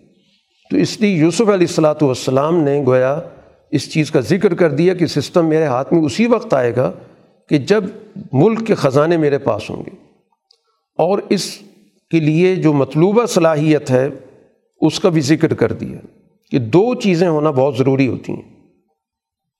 حفیظ علیم، ایک تو ان خزانوں کی حفاظت کرنا، ملکی وسائل کی حفاظت کرنا کہ کس طرح کی جائے گی۔ اور خاص طور پر جو اس وقت صورت حال پیش آنے والی ہے کہ ان سات سالوں میں کس طرح پیداوار کو زیادہ سے زیادہ بڑھایا جائے گا، پھر کیسی اس کی حفاظت ہوگی۔ اور اس کے لیے جو مطلوبہ علم ہے وہ بھی میرے پاس موجود ہے۔ گویا میرے پاس عملی صلاحیتیں بھی موجود ہیں اور میرے پاس علمی صلاحیتیں بھی موجود ہیں۔ دونوں حوالوں سے دو ہی چیزیں چاہیے ہوتی ہیں کہ عملی کام کیسے ہوگا؟ کس طرح اس نظام کو چلایا جائے گا؟ کس طرح ان خزانوں کو محفوظ رکھ کر بہتر طریقے سے استعمال کیا جائے گا؟ کس طرح اس کو خرد برد سے بچایا جائے گا؟ اور پھر مزید اضافہ کیسے ہوگا؟ اس کا کیا طریقہ کار ہوگا؟ پھر لوگوں کو اس خزانے سے استفادے کا نظام کیسے وضع ہوگا؟ کہ ظاہر جب قحط سالی آئے گی تو عام آدمی متاثر ہوگا۔ تو ان عام آدمیوں کو کس طرح ہم اس خزانے سے مستفید کر سکیں گے کہ ہر آدمی کی رسائی بھی ہو اور کسی قسم کی افراتفری بھی پیدا نہ ہو اور کوئی آدمی محروم نہ رہے؟ تو ظاہر اس کے لیے ایک بہت بڑے عملی منصوبے کی بھی ضرورت ہے اور اس منصوبے کی جو باریکیاں ہیں، ان کو بھی جاننے کی ضرورت ہے۔ تو حفیظ العلیم، قرآن کہتا ہے، اس طرح مکنا لیوسف العرض کہ اب عملی نظام کے لیے اللہ تعالیٰ نے اس طرح موقع دیا۔ پہلے قرآن نے یہی جملہ استعمال کیا کہ سسٹم کو جاننے کے لیے اللہ تعالیٰ نے اس طرح یوسف علیہ السلاۃ والسلام کو اپنے گھر سے نکال کے مصر پہنچایا۔ تو وہ گویا ان کا دور ہے علم حاصل کرنے کا، معلومات جمع کرنے کا، چیزوں کے تجزیہ کرنے کا۔ اور اب دور شروع ہو رہا ہے اس علم کو عملاً نافذ کرنے کا۔ یتبو امنہا حیث یشا اب ان کو مکمل اس سسٹم پر گرفت حاصل ہو گئی جہاں چاہیں اپنا ہیڈ کوارٹر بنا سکتے ہیں، جہاں چاہیں اپنا دفتر بنا سکتے ہیں۔ جو بھی کوئی سسٹم بنانا چاہیں، مکمل طور پر ان کے پاس اب اختیارات آ چکے نصیب و برحمت نامن نشا اللہ تعالیٰ کہتے ہیں، ہم اپنی رحمت سے جس کو چاہیں حالات سازگار کر دیتے ہیں۔ اور اللہ تعالیٰ جو بھی اخلاص کے ساتھ جد وجہد کرنے والے ہیں، ان کی محنت کو ضائع نہیں کرتا۔ اب اس کے بعد اس نظام کا گویا ایک عملی امتحان شروع ہوا اور خاص طور پر ان سات سالوں کے گزرنے کے بعد جن سات سالوں میں فراوانی کے ساتھ پیداوار حاصل کی گئی، ان کو محفوظ کیا گیا۔ اب ظاہر قحط شروع ہو گیا۔ اب قحط سالی میں نہ صرف مصر کے لوگوں کے مسائل، بلکہ ظاہر بات ہے کہ گرد و پیش کے لوگوں کے لیے بھی اب سائر رجوع کی جگہ یہی تھی کہ سب کو یہ علم میں آ گئی بات کہ جو بھی مصر جائے گا تو وہاں سے ان کی ضروریات پوری ہوں گی۔ تو گویا یوسف علیہ السلاۃ والسلام نے جو منصوبہ تیار کیا، اس میں صرف یہ چیز پیش نظر نہیں رکھی کہ صرف مصر کے لوگوں کے مسائل کو مستقبل کے حوالے سے حل کرنا۔ انہوں نے یقیناً اس چیز کو بھی پیش نظر رکھا کہ گرد و پیش کے ماحول کے، مضافات کے، دور دراز کے لوگ بھی اس موقع پر ظاہر مرکز کی طرف آئیں گے۔ تو ان کے مسائل کو بھی ظاہر حل کرنا ہے۔ چنانچہ یوسف علیہ السلاۃ والسلام کے بھائی وہاں پہنچتے ہیں۔ یہ تو ایک قافلے کا قرآن نے ذکر کیا، ظاہر باہر سے بہت سارے قافلے آئے۔ تو اس کے لیے طریقۂ کار قرآن حکیم نے یہاں پر ذکر بھی کیا کہ ہر فرد کے لیے ایک متعین مقدار رکھی گئی کہ جو شخص بھی آئے گا، اس کو اس متعین مقدار سے نہ کم نہ زیادہ دیا جائے گا۔ تاکہ ان وسائل کو بہتر طریقے سے، منظم طریقے سے، منصوبہ بند طریقے سے استعمال کیا جائے۔ یہ نہیں کہ جس کو چاہے جتنا مرضی دے دیا باقاعدہ اس کو نظم و ضبط کے ساتھ انجام دیا گیا۔ بہرحال یہ بھائی پہنچے اور ان کی ضروریات تھیں، ان کو پورا کیا۔ تو اس دوران گفتگو سے یہ بھی اندازہ ہوا انہیں بھائی کا ذکر کیا کہ بھائی ہمارا پیچھے موجود ہے جو باپ شریک بھائی تھا اور یوسف علیہ السلاۃ والسلام کا حقیقی بھائی تھا۔ تو انہوں نے کہا کہ آئندہ جب آؤ تو ظاہر دوبارہ آنا پڑے گا۔ قحط سالی کا موسم بھی ہے، جو مقدار دی جا رہی، خاص وقت تک استعمال ہوگی۔ تو بھائی کو لے کر آنا۔ اور دیکھو میں نے تمہیں مکمل طور پر بغیر کسی کمی بیشی کے جو تمہاری ضرورت تھی پوری کی اور بڑا ان کے ساتھ حسن سلوک کا مظاہرہ کیا۔ انا خیر المنزلین، میں اچھی مہمان نوازی بھی کی۔ اور اگر اس کو لے کے نہیں آؤ گے تو پھر ظاہر تمہیں کچھ نہیں ملے گا۔ پھر تو میرے قریب ہی مت آنا۔ تو بار انہوں نے وعدہ کیا کہ ہم آئندہ آئیں گے تو لے کر آئیں گے۔ یوسف علیہ السلاۃ والسلام نے یا دہانی کے طور پر یا ایک اچھے پیغام کے طور پر جو کچھ وہ ساز و سامان لے کر آئے تھے، جو جمع پونجی لے کر آئے تھے جس کے بدلے میں انہوں نے یہ غلہ حاصل کیا تھا، انہوں نے اپنے کارندوں سے کہہ کے ان کے سامان میں رکھوا دیا کہ جب واپس جائیں گے تو ظاہر ان کو اندازہ ہو جائے گا کہ ان کے ساتھ حسن سلوک ہوا ہے اور آئندہ آنے کے لیے ظاہر ہے کہ ان کو ذہن میں آئے گا کہ ہمیں فوراً جانا چاہیے۔ حکمران نے ہمارے ساتھ بہت اچھا سلوک کیا۔ بہرحال واپس آئے، والد سے ذکر کیا کہ آئندہ کے لیے ہمیں کہہ دیا گیا کہ بھائی کو لے کے نہیں آؤ گے تو دوبارہ تمہیں یہ غلہ نہیں ملے گا۔ تو لہٰذا بھائی کو ہمارے ساتھ بھیجیں۔ یوسف علیہ السلاۃ والسلام کا جو تجربہ یعقوب علیہ السلام کو ہوا تھا، وہ ان کے ذہن میں تازہ ہو گیا، کہا کہ پہلے بھی تم نے اس کے بھائی کے بارے میں اسی طرح کی باتیں کی تھیں۔ اور پھر وہ بھائی گم ہو گیا۔ تو ان نے کہا، نہیں، ہم پوری پوری حفاظت کریں گے، خیال رکھیں گے۔ بال یوسف علیہ السلاۃ والسلام کے بھائی کو ان بھائیوں کے ساتھ بھیج دیا گیا، جن کو تاریخ کے اندر بن یامین کہا جاتا ہے۔ اب اس موقع پر ایک اور تدبیر بھی بتائی کہ تدبیر اور توکل، یہ دو چیزیں آپس میں ایک دوسرے کے متضاد نہیں یعقوب علیہ السلام نے کہا کہ جب تم وہاں داخل ہو تو ایک دروازے سے سب بھائی داخل مت ہونا، کیونکہ سب لوگوں کی نظریں اٹھیں گی۔ اور یہ اس وجہ سے کہا کہ اس سے پہلے جب یہ گئے تھے قرآن میں ذکر نہیں، لیکن تاریخی واقعات میں ذکر ہے کہ ظاہر ہے کہ یہ جب اکٹھے گئے، بھائی اکٹھے تھے، تو ان سب پر جو بھی سسٹم چلانے والے کارندے تھے، ان کی نظر پڑی کہ یہ کوئی جتھا اکٹھا آیا۔ ان کا کوئی ظاہر کوئی منصوبہ ہے، تو ان کو باقاعدہ زیر تفتیش رکھا گیا کہ تم لوگ کون ہو جو باقاعدہ ایک جتھے کی صورت میں آئے ہو، تمہارے کیا مقاصد ہیں؟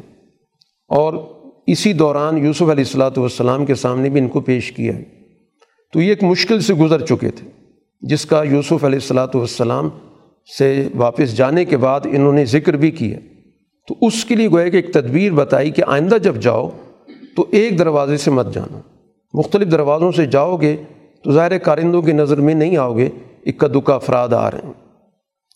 لیکن جو اللہ تعالیٰ کی طرف سے کوئی فیصلہ ہے، میں اس کو تو نہیں ٹال سکتا۔ میرا بھروسہ اللہ پر ہی ہے، اس تدبیر پر نہیں ہے۔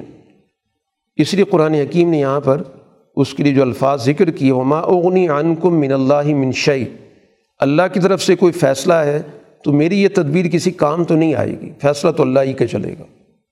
لیکن ایک تدبیر کے طور پہ قرآن نے کہا کہ ماں کا یغنی عنہم من اللہ من شعین اللہ حاجتاً فی نفسی یعقوب قضا یعقوب علیہ السلاۃ والسلام کے دل میں ایک خواہش تھی، تو اس خواہش کے مطابق انہوں نے اس پر عمل کیا۔ تو گویا توکل اپنی جگہ پر، لیکن ایک تدبیر کے طور پر یعقوب علیہ السلاۃ والسلام نے یہ چیز بتائی کہ بھروسہ اللہ پر ہی ہے۔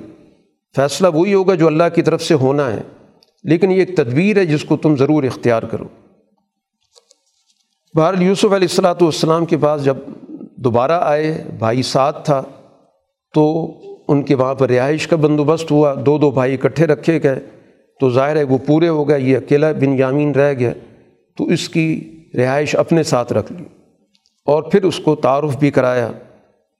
فلاطب تیس میں ماکانو یا ملون اس دوران تمہارے ساتھ جو بھی یہ کوئی بدسلوکی کرتے رہے، اس پہ غمگین ہونے کی ضرورت نہیں۔ اب یہاں پر یوسف علیہ السلاۃ والسلام نے واپسی کا وقت آ گیا، ان سب کو غلہ دے دیا گیا۔ تو نشانی کے طور پر اس میں انہوں نے وہ پینے کا جو پیالہ تھا، وہ اس میں رکھ دیا۔ کہ جب یہ واپس جائیں گے تو ظاہر ہے کہ یعقوب علیہ السلاۃ والسلام کے سامنے ایک نشانی کے طور پر چیز پہنچ جائے گی۔ تو گویا ایک پیغام دینا مقصود تھا کہ یعقوب علیہ السلاۃ والسلام تک ایک پیغام پہنچ جائے گا کہ یوسف علیہ السلاۃ والسلام حیات ہیں، زندہ ہیں اور اس وقت حکومت کے منصب پر فائز ہیں۔ اس مقصد کے لیے شاہی نشانی کے طور پر یہ چیز رکھی۔ لیکن ہوا یہ کہ یہ تو ظاہر اپنی طور پہ ایک تدبیر اختیار کی، قافلہ جب چل پڑا تو کارندوں نے دیکھا کہ وہ پیالہ غائب ہے۔ انہوں نے کہا کہ یہی قافلہ بھی ابھی گزرا ہے، نکلا ہے یہاں سے۔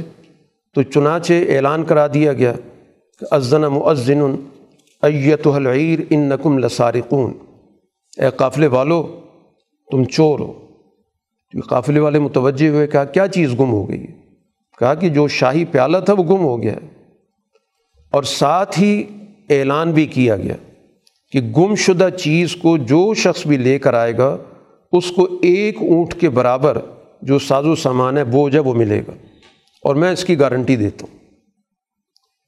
یہاں سے گویا جو مختلف مسائل اخذ کیے گئے، ایک مسئلہ یہ بھی اخذ کیا گیا کہ گمشدہ چیزوں کا اس طرح شریعت میں اگر اعلان کیا جائے تو وہ درست ہے۔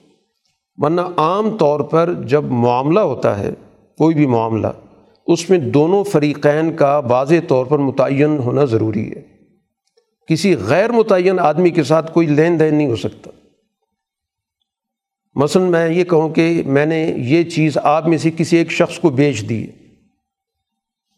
اور آپ میں سے کوئی کہے جی میں نے اس کو قبول کر لیا ہے، تو یہ معاملہ درست نہیں ہوگا۔ کیونکہ میں نے متعین کر کے فیصلہ نہیں کیا کہ میری لین دین کس شخص کے ساتھ ہو رہا ہے۔ لیکن یہ صورت حال اس سے مختلف ہے کہ گمشدہ چیزوں کے اندر اس طرح کا اعلان کرنا درست ہے کہ جو شخص بھی گمشدہ چیز لے کر آئے گا، اس کو مطلوبہ انعام دیا جائے گا۔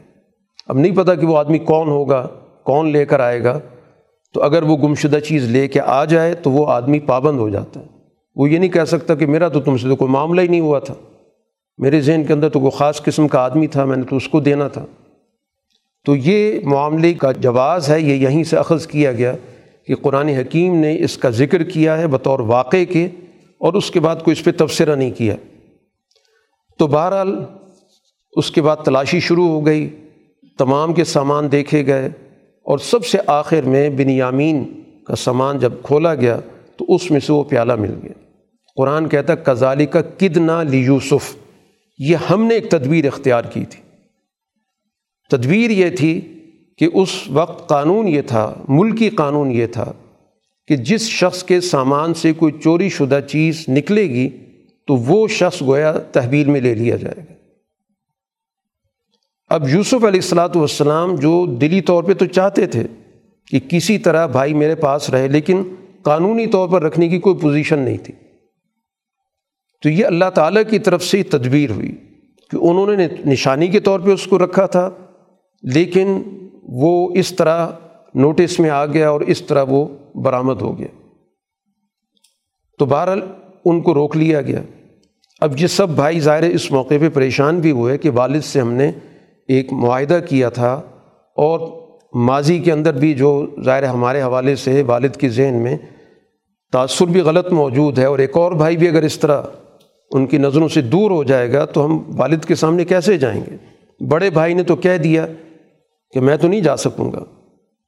تو سب سے پہلے تو یوسف علیہ السلاۃ والسلام سے درخواست کی کہ یوں کریں کہ ہم میں سے کسی شخص کو اس کی جگہ رکھ لیں۔ ہم بھی بھائی ہیں اس کے۔ تو اس کو چھوڑ دیں۔ اس پہ یوسف علیہ السلاۃ والسلام نے کہا کہ یہ تو قانون کے خلاف ہے کہ کرے کوئی، بھرے کوئی کہ واقع جو قانون کے مطابق ہمارے سامنے آیا ہے، وہ جس کے سامان سے چیز نکلی ہے تو ظاہر ذمہ داری اس پر آئے گی۔ دوسرے آدمی کو تو اس کی جگہ پہ نہیں رکھا جا سکتا۔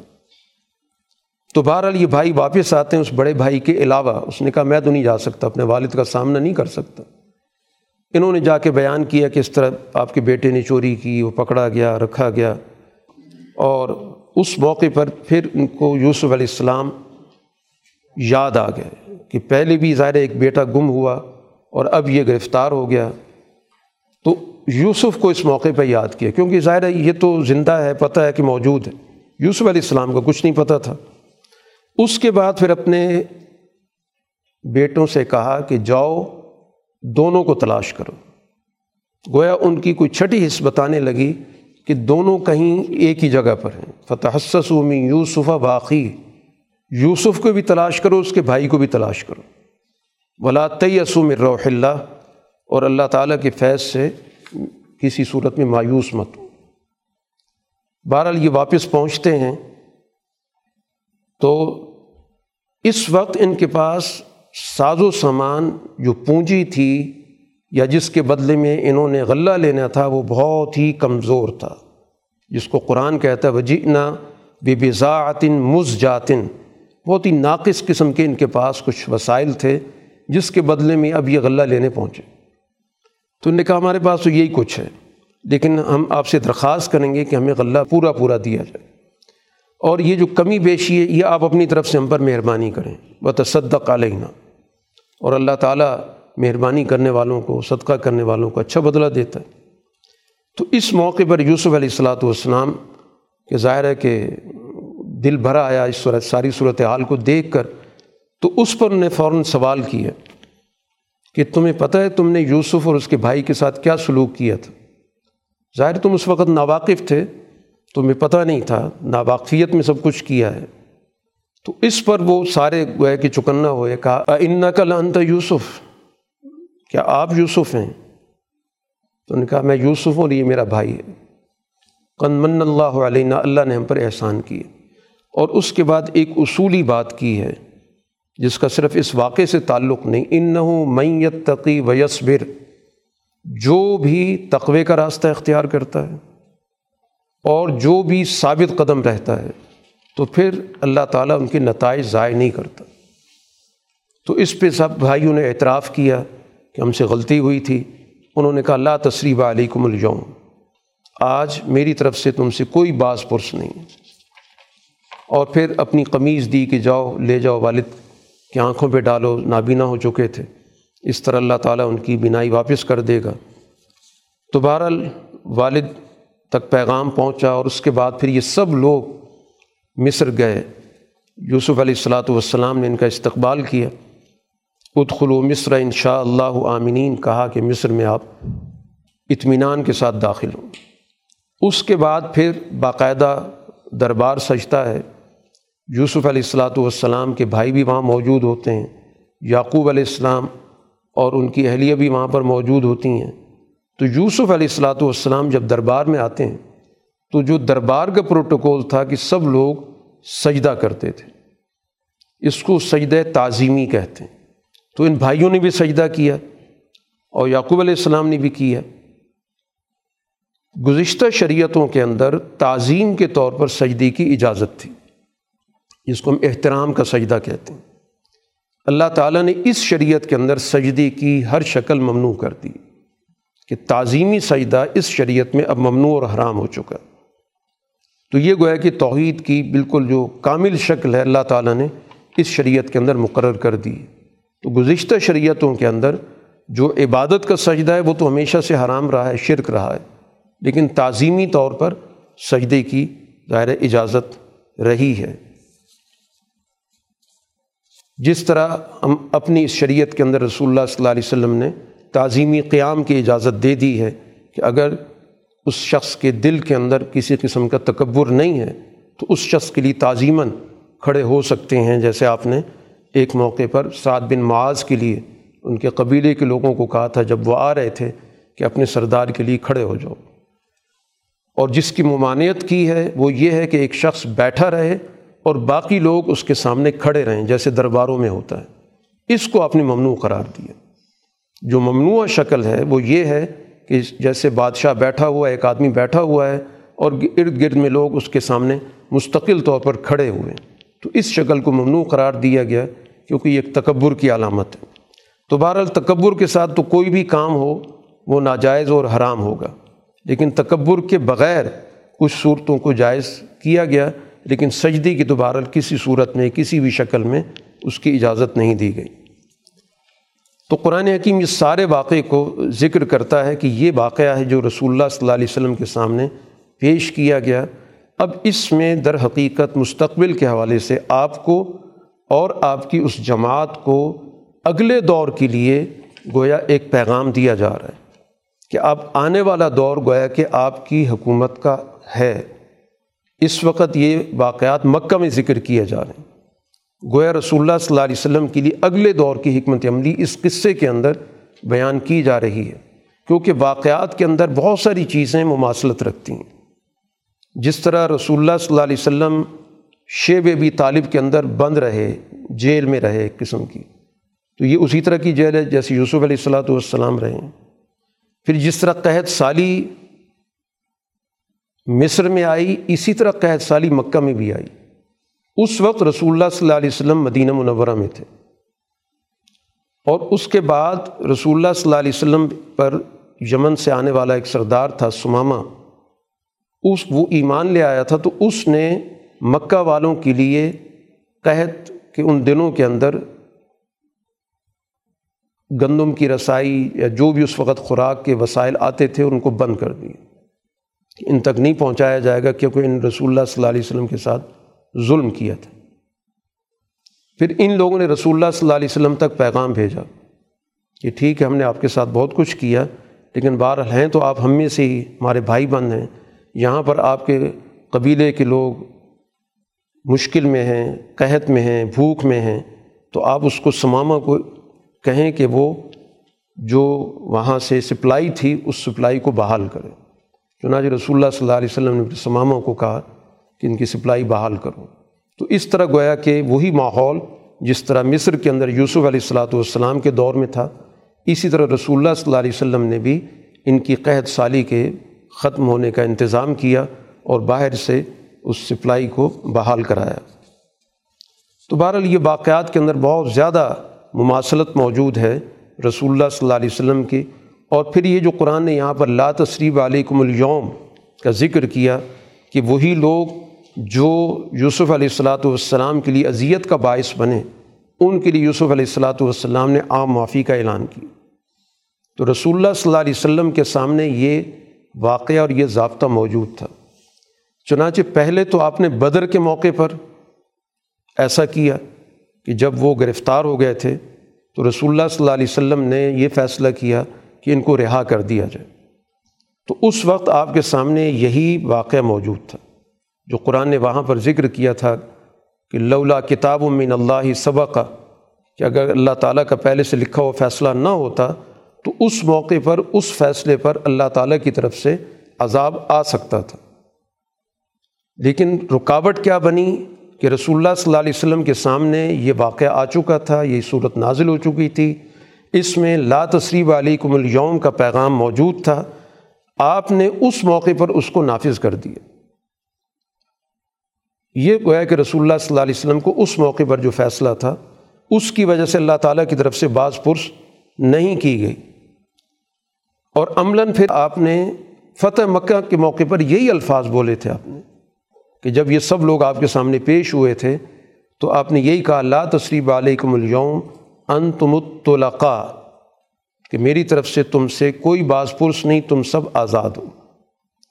تو ان لوگوں کو ایک عرصے تک اسی ٹائٹل سے یاد کیا جاتا رہا طلاقا ان کو کہا جاتا رہا، کہ رسول اللہ صلی اللہ علیہ وسلم نے گویا ان کو ان جرائم سے بری و ذمہ کر دیا اور ان کو آزاد کر دیا۔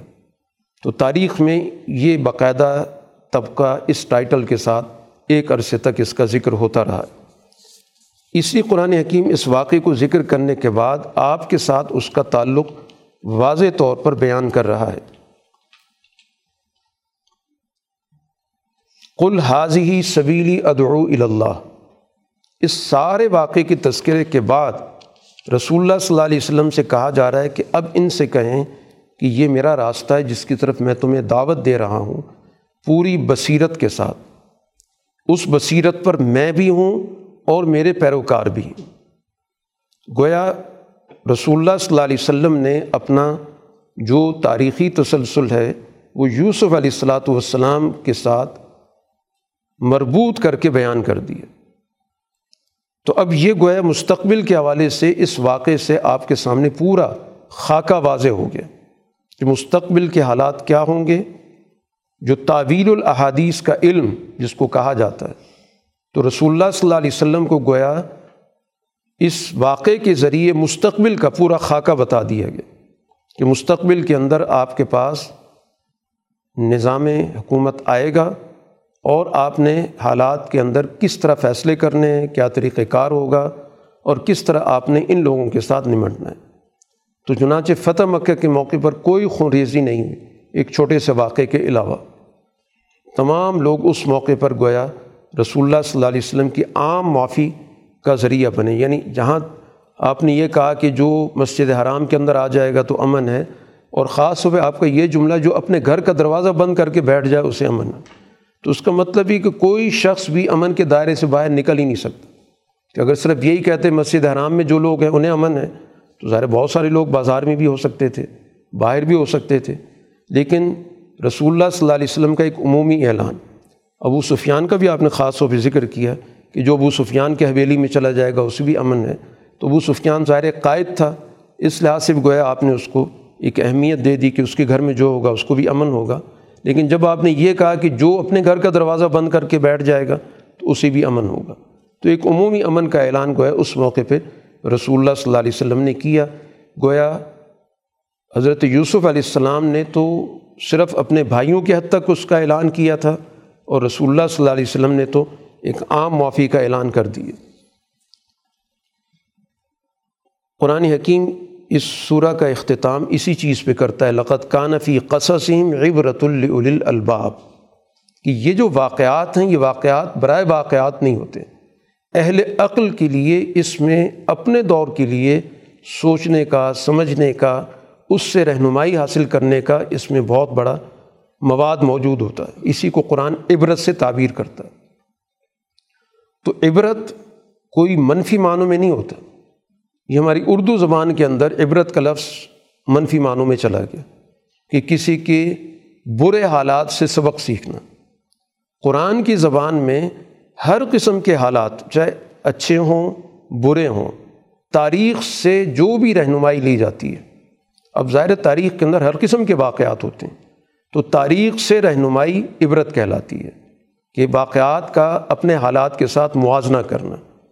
تو جیسے اچھے حالات تو اپنے دور کے حالات سے موازنہ کر کے دیکھیں، برے حالات ہیں تو اس دور کے تاریخ کے ساتھ موازنہ کر کے دیکھیں۔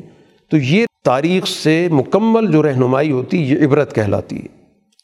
اور پھر قرآن حکیم نے کہا کہ یہ جو قرآن آپ پہ نازل ہو رہا ہے، یہ کوئی گھڑا ہوا نہیں ہے۔ ایک تو تصدیق الزی بین یدئی جو کتابیں موجود ہیں ان سے اس کی تصدیق بھی ہو جائے گی۔ یہ واقع ظاہر پچھلی کتابوں میں بھی ہے۔ اور اس کے ساتھ ساتھ تفصیل کل شعی اس واقعے کے ذریعے مستقبل کے حوالے سے بہت ساری چیزوں کی تفصیل بھی بیان کر دی گئی۔ اور یہ ہدایت کا بھی باعث ہے، رحمت کا بھی باعث ہے لقومی یؤمنون۔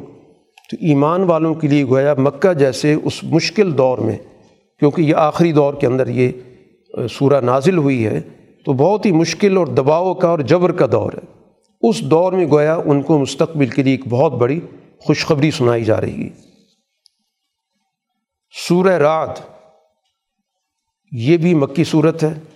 آغاز ہو رہا ہے۔ الفلام میم را تل کا آیات الکتاب۔ یہ کتاب کی آیات ہیں۔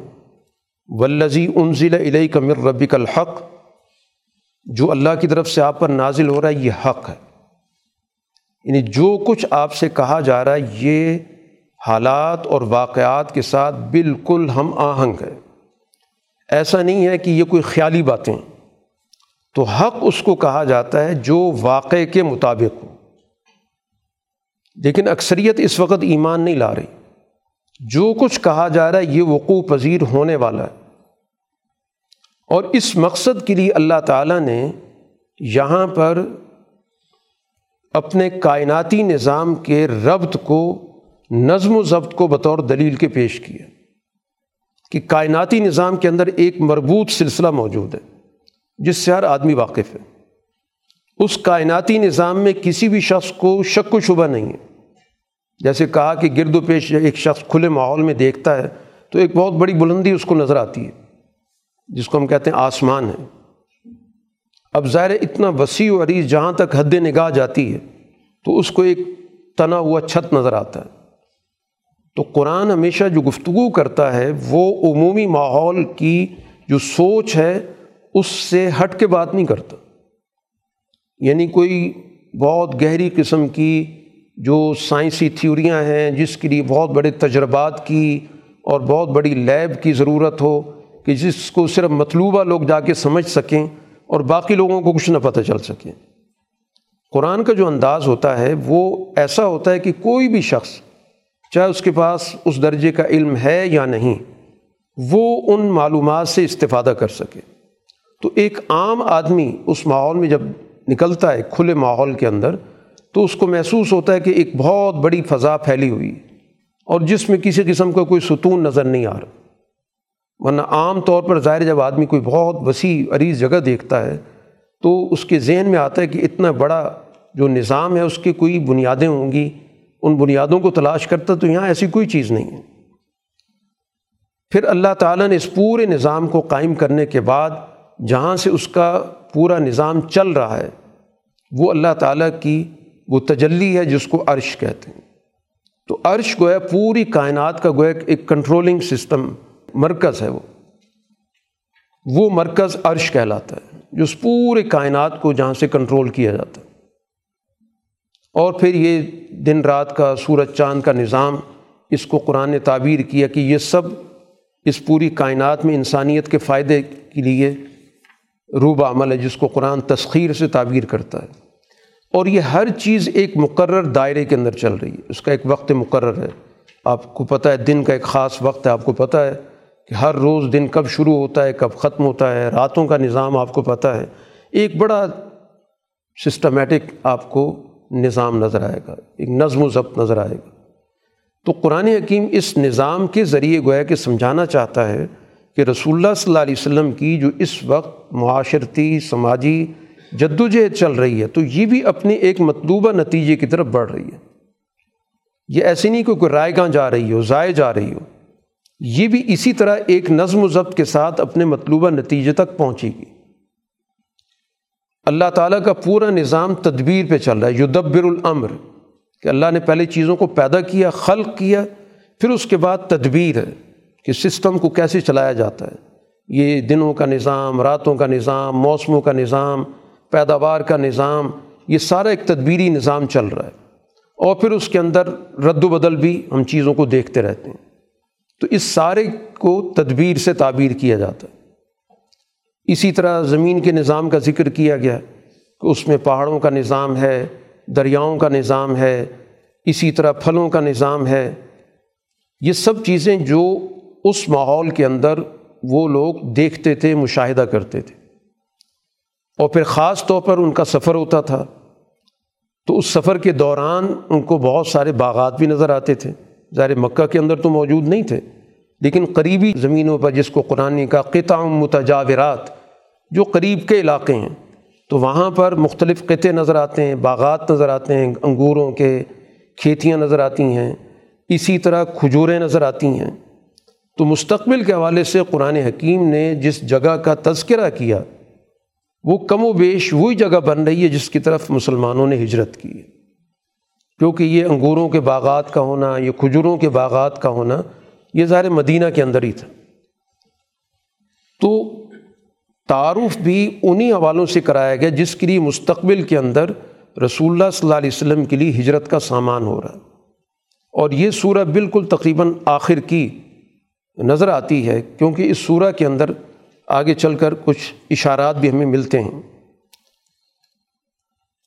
اسی نظام کے ساتھ مقافات عمل کے نظام کا ذکر کیا گیا یہ تو وہ نظام ہے جو مادی ہے، نظر آ رہا ہے۔ یہاں قرآن نے ایک اور نظام کا ذکر کیا، وہ ہے انسانی اعمال کے نتائج کا نظام۔ جس کو ہم کہتے ہیں مقافات عمل کا نظام، کہ جو کچھ انسان عملاً کرتا ہے، اس کی بھی نتائج طے شدہ ہیں۔ اور اسی مقصد کے لیے دین کے اندر آخرت پر ایمان کا تصور دیا گیا۔ جس کو یہ لوگ یہ کہہ کہ مسترد کر دیتے ہیں کہ ہم مٹی ہو جائیں گے، تو نئے سرے سے کیسے پیدا ہوں گے؟ تو قرآن کہتا ہے یہی بات تو ان کی زیادہ تعجب خیز ہے کہ دنیا کے اندر ہر چیز اپنے نتائج کے ساتھ جڑی ہوئی ہے۔ اللہ تعالیٰ نے ان انسانوں کو پیدا کیا اور اس کا کوئی رزلٹ نہیں، کوئی نتیجہ نہیں کہ انسانی اعمال بے مقصد ہو گئے، کہ ظلم کرنے والا ظلم کے ساتھ کرتے ہوئی دنیا سے چلا گیا، مظلوم ظلم سہتا ہوا دنیا سے چلا گیا۔ نہ اس سے محاسبہ ہو سکا، نہ اس کو کوئی چیز مل سکی۔ تو یہ کیسے ہو سکتا ہے؟ اعمال کے نتائج کے بغیر تو اس پوری دنیا کے اندر اتنی بڑی مخلوق کو پیدا کرنا بے معنی ہے۔ تو لازمی طور پر ایک اگلے جہان کا تصور یقینی ہے، تاکہ ہر ہر شخص کے اعمال کا تجزیہ ہو، جائزہ ہو، اور اس کے مطابق اچھا برا جو بھی فیصلہ ہے، وہ اس موقع پر کیا جا سکے۔ رسول اللہ صلی اللہ علیہ وسلم کو اللہ تعالیٰ نے اس منصب پر فائز کیا کہ آپ انما انت منظر ولیک القومن ہاد آپ منظر ہیں۔ یعنی ان لوگوں کو مستقبل کے حوالے سے جو نتائج ہیں ان سے آگاہ کر رہے ہیں۔ اور آپ کا ایک اور منصب بھی ہے کہ آپ ہر قوم کے لیے ہادی بن کے آئیں۔ آپ نے گویا سوسائٹی کے اندر صرف اپنے ہی دور کے نہیں، بلکہ ہر قوم کے لیے آپ نے ہدایت کا سامان مہیا کرنا ہے۔ تو گویا آپ کے اس کردار کا بھی ذکر کر دیا جو آپ کا بین الاقوامی کردار ہے۔ کہ اس وقت تو یقیناً آپ ان لوگوں کے لیے منظر ہیں جو آپ کے سامنے موجود ہیں۔ لیکن مستقبل کے اندر قوموں کی ہدایت آپ کے ساتھ جڑی ہوئی ہے۔ اسی طرح اللہ تعالیٰ کے اس وسیع تر نظام کا جو قدرت کا ایک نظام موجود ہے، اس کو بڑی تفصیل کے ساتھ یہاں متعارف کرایا گیا۔ کہ دنیا کے اندر جو بھی مخلوق آ رہی ہے اور خاص طور پر انسان کی آمد، وہ سب سے پہلے ماں کے رحم میں ہوتا ہے، اس کی ساری تفصیلات اللہ تعالیٰ کے علم میں ہیں۔ اسی طرح اس دنیا کے اندر جو شخص بھی گفتگو کر رہا ہے اسر القول، خفیہ بات کر رہا ہے، اعلانیہ بات کر رہا ہے، رات کو چھپ کے کوئی کردار ادا کر رہا ہے، دن میں چل پھر رہا ہے، یہ سب چیزیں اللہ کے علم میں۔ گویا بتایا جا رہا ہے کہ اس وقت مکہ مکرمہ کے اندر رسول اللہ صلی اللہ علیہ وسلم کے حوالے سے جو سرگوشیاں ہو رہی ہیں، یا اعلان باتیں ہو رہی ہیں، یا رات کو بیٹھ کر کوئی اس کے منصوبے بنتے ہیں، یا دن میں کوئی چیزیں ہو رہی ہیں، سب چیزیں اللہ کے علم میں، کوئی چیز چھپی ہوئی نہیں ہے۔ اور اس کے بعد قرآن حکیم نے ایک اصولی بات بتائی ہے کہ ان اللہ لا یغیر ما بقوم حتیٰ یغیر ما بانفسهم کہ معاشرے کے اندر تبدیلی کیسے آتی ہے، یہاں کا سسٹم کیا ہے؟ یہاں پر سوسائٹی کے لوگوں کو سب سے پہلے اپنے آپ کو تیار کرنا ہوگا کہ ہم نے گرد و پیش کو بدلنا ہے۔ جب تک وہ اپنی سوچوں کو نہیں بدلیں گے، اپنے رویوں کو نہیں بدلیں گے، تو ظاہر ہے کہ فیصلہ اس وقت تک اللہ تعالیٰ کی طرف سے تبدیلی کا نہیں آتا۔ یہاں کے فیصلے، یہاں کا طرز عمل، یہاں کی جد وجہد یہ گویا سب سے پہلے یہاں سے اوپر منتقل ہوتی اور وہاں سے پھر فیصلہ ہوتا ہے۔ تو اس وجہ سے اللہ تعالیٰ کی طرف سے زبردستی کسی قوم کو کوئی دنیا کے اندر پلیٹ میں رکھ کے نہ آزادی دی جاتی ہے، نہ ان کو امن و امان دیا جاتا ہے، نہ ان کو معاشی طور پر خوشحالی دی جاتی ہے۔ تو جد وجہد کے بغیر نتائج نہیں نکل سکتے۔ تو اس وجہ سے یہ اللہ تعالیٰ کا طے شدہ فیصلہ ہے کہ سب سے پہلے لوگوں کو اپنے سوچیں، اپنے رویے، اپنے گرد و پیش کے اندر جو بھی ان کا طریقۂ کار ہے، اس کو بدلنا ہوگا۔ تو پھر یقیناً اللہ تعالیٰ کی طرف سے تبدیلی پر اللہ کا حتمی فیصلہ آ جائے گا۔ اسی مقصد کے لیے دنیا کے اس پورے نظام کو بتایا گیا۔ یہاں خاص طور پر بارش کے نظام کا قرآن نے یہاں پر ذکر کیا۔ اور بہت معنی خیز طور پہ یہاں قرآن نے ذکر کیا کہ تم دیکھو جب بارش کا ماحول بنتا ہے تو اس میں تم بجلی کو دیکھتے ہو۔ بجلی چمکتی ہے۔ اس سے لوگ خوف بھی محسوس کرتے ہیں اور جو کاشتکار ہوتا ہے اس کو امید بھی بنتی ہے کہ بارش ہوگی اور ظاہر ہے کہ فائدہ حاصل ہوگا۔ پھر اسی طرح اللہ تعالیٰ بڑے بڑے بھاری قسم کے بادلوں کو اٹھا کے لاتا ہے۔ زمین سے بخارات اٹھتے ہیں اور سمندر کی طرف سے بڑے بڑے بھاری بادل آ جاتے ہیں۔ پھر وہاں پر ایک گرج بھی سنائی دیتی ہے۔ ایک بجلی کا کڑکا ہوتا ہے۔ اسی پر قرآن کی اس سورہ کا نام رکھا گیا رات تو رات کہا جاتا ہے بجلی کی اس کڑک کو، اس گرج کو۔ گویا رسول اللہ صلی اللہ علیہ وسلم کی اس وقت جو جد و جہد یہ اس مکہ کی سوسائٹی کے لیے ایک کڑک ہے۔ اب مستقبل کے اندر گوئے کڑک کے بعد لازمی طور پر، عام طور پہ ہم دیکھتے ہیں کہ ایک بارش ہوتی ہے۔ اب رسول اللہ صلی اللہ علیہ وسلم کی یہ جد و جہد گویا اس سوسائٹی کے اندر نتائج پیدا کرنے والی اور ان کے دلوں پر اس کڑک کے اثرات آنے والے ہیں۔ قرآن اس نظام کو، جو بارش کا نظام ہے، اس کو بطور دلیل کے پیش کر رہا ہے، جس سے سب لوگ مانوس ہیں۔ اس سے کوئی بھی شخص ناواقف نہیں ہے۔ لیکن قرآن اس کو اسی پس منظر میں ذکر کر رہا ہے کہ یہ نظام جس سے تمام لوگ واقف ہیں اس پہ ذرا غور و فکر کرو تو اس سے گویا رسول اللہ صلی اللہ علیہ وسلم کی اس جد و جہد کو تمہیں سمجھنے کا موقع مل سکتا ہے کہ آپ کی یہ جد و جہد اب اس سوسائٹی کے اندر ان ظالموں کے لیے کڑک بن کے آئے گی اور اس معاشرے کے اندر آپ کی جد و جہد نتیجہ خیز ہونے والی ہے۔ یہ لوگ یجادلون فی اللہ اللہ کے بارے میں آپ سے بحث کرتے ہیں۔ حالانکہ اللہ تعالیٰ شدید المحال، وہ گویا کہ طاقتور ہے، اس کی پکڑ بہت سخت ہے۔ اس کی دعوت حق ہے، لہو دعوت الحق۔ اس سورہ کے اندر گویا جو انداز ہے گفتگو کرنے کا، وہ جسے حتمی اعلان کہا جاتا ہے۔ یہاں پر قرآن حکیم کا جو انداز ہے، وہ فیصلہ کن ہے۔ اس لیے جو بھی گفتگو کی جا رہی ہے، اس گفتگو کے اندر ہمیں اللہ تعالیٰ کی طرف سے جو اللہ تعالیٰ کی صفت قہر ہے، فیصلے والی صفت ہے، اس کا غلبہ ہمیں نظر آتا ہے۔ ساتھ ہی ساتھ قرآن حکیم نے ایک مثال کی ذریعے بھی چیز واضح کی ہے کہ ظاہر اب یہ کڑک ہے، بجلی ہے، اس کے بعد اب بارش ہوتی ہے۔ انزل من السماء ماء، بارش نازل ہوتی ہے۔ جس کے نتیجے میں زمین پر ندی نالے بہنے لگ جاتے ہیں۔ اب بظاہر ہوتا کیا ہے کہ جب وہ ندی نالے بہتے ہیں تو اس کے اوپر ہمیں خس و خاشاک نظر آتے ہیں۔ جو بھی کوڑا کرکٹ ہوتا ہے وہ اس کے اوپر تیر رہا ہوتا ہے۔ بظاہر لگتا ہے جیسے کوڑا کٹ کٹ غالب آ گیا، پانی مغلوب ہو گیا۔ حالانکہ ایسا نہیں ہوتا۔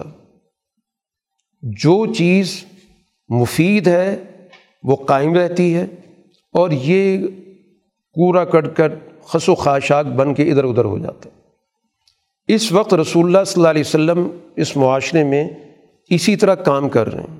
گویا پانی کے طرح اس سوسائٹی کے اندر آپ اپنی فکر کا ابلاغ کر رہے ہیں۔ اور یہ کوڑا کرکٹ جو آپ کی مخالفت کا ہے لگتا ہے جیسے یہ غالب ہو۔ حالانکہ وہ غالب نہیں، ہر عقلمند آدمی سمجھتا ہے کہ اس کی کوئی حقیقت نہیں ہے۔ یا اسی طرح ایک اور مثال دی ہے۔ کہ جب آپ کسی دھات کو پگھلاتے ہیں، چاہے لوہا ہو، سونا ہو، چاندی ہو، تو اس پر بھی اوپر میل آ جاتا ہے۔ جب کسی چیز کو پگھلا کے آپ کو اس کی کوئی چیز بنانا چاہتے ہیں، کچھ دیر کے بعد ظاہر وہ چھٹ جاتا ہے اور جو اصل سونا ہے وہ نکھر کے سامنے آ جاتا ہے۔ تو اسی طرح رسول اللہ صلی اللہ علیہ وسلم کی یہ جد و جہد، بظاہر اس وقت اس پر یہ میل کچیل والے لوگ ہمیں نظر آتے ہیں کہ شاید ان کا غلبہ ہے۔ لیکن وہ اماں معین فناس فیم کسف العرض جو چیز زمین کے لیے مفید ہوتی ہے وہ تو باقی رہتی ہے۔ اور باقی جو چیزیں ادھر ادھر کی ہوتی ہیں وہ غائب ہو جاتی ہیں۔ فمت زبد و فیض ابو جفا یہ جو جھاگ ہے، کوڑا کٹ کٹ ہے، یہ خشک ہو کے ادھر ادھر چلا جاتا ہے، بکھر جاتا ہے، اس کی کوئی حقیقت نہیں رہتی۔ کزالی کا یزرب اللہ المثال اس طرح اللہ تعالیٰ مثالوں سے بات سمجھا رہا ہے۔ اب بظاہر مثال تو بارش کی ہے، پانی کی ہے، جھاگ کی ہے، کوڑے کی ہے، لیکن اس کے پیچھے جو پیغام ہے، وہ سمجھایا جا رہا ہے کہ اس وقت رسول اللہ صلی اللہ علیہ وسلم کی جد وجہد اسی طرح نتیجہ خیز ہوگی، جس طرح یہ پانی زمین کو فائدہ پہنچائے گا اور کورا کر کر کچھ دیر کے بعد ادھر ادھر ہو جائے گا، خشک ہو کے اڑ جائے گا۔ دلدین استجاب الربہم الحسنہ، جنہوں نے اللہ کے پیغام کو قبول کر لیا ہے ان کے لیے بھلائی کا وعدہ ہو چکا ہے۔ اور اس کے مقابلے پر جن نے قبول نہیں کیا، تو یہ چاہے بعد میں سارے دنیا کے وسائل جمع کر کے بھی لے آئیں، وہ قبول نہیں کیے جائیں گے۔ یہ اللہ تعالیٰ کی طرف سے فیصلہ ہو چکا ہے۔ اب یہ جو قبول کرنے والے لوگ ہیں، یہ کون ہیں؟ یہ اہل عقل ان کی قرآن تعریف کر رہا ہے۔ ان کے پاس عقل و دانش ہے۔ اور عقل و دانش کس چیز کو کہتے ہیں؟ عملی طور پر سوسائٹی کے اندر حقوق کا نظام قائم کرنا یہ عقل کی سب سے بڑی علامت ہوتی ہے۔ جو اللہ کے عہد کو پورا کرتے ہیں، کسی بھی عہد کو نہیں توڑتے۔ یہ جن رشتوں کو جوڑنے کا حکم ہے، تعلقات کو جوڑنے کا حکم ہے، یہ ان کو جوڑتے ہیں۔ یہ گویا کہ سوسائٹی کے اندر لوگوں کے درمیان رابطے پیدا کرتے ہیں۔ یہ مختلف قوموں کو جوڑتے ہیں، مختلف ملکوں کو جوڑتے ہیں، مختلف سوسائٹی کے مختلف حصے کے جو لوگ ہیں، ان سب کے درمیان یہ رابطہ پیدا کرتے ہیں۔ نماز قائم کرتے ہیں اور پھر اس کے بعد اپنے اس مشن پر پوری طرح ثابت قدم رہتے ہیں۔ وسائل کو سوسائٹی کے اندر منتقل کرتے ہیں۔ یہ ہیں جن کو قرآن کہتا ہے اول الباب اہل عقل۔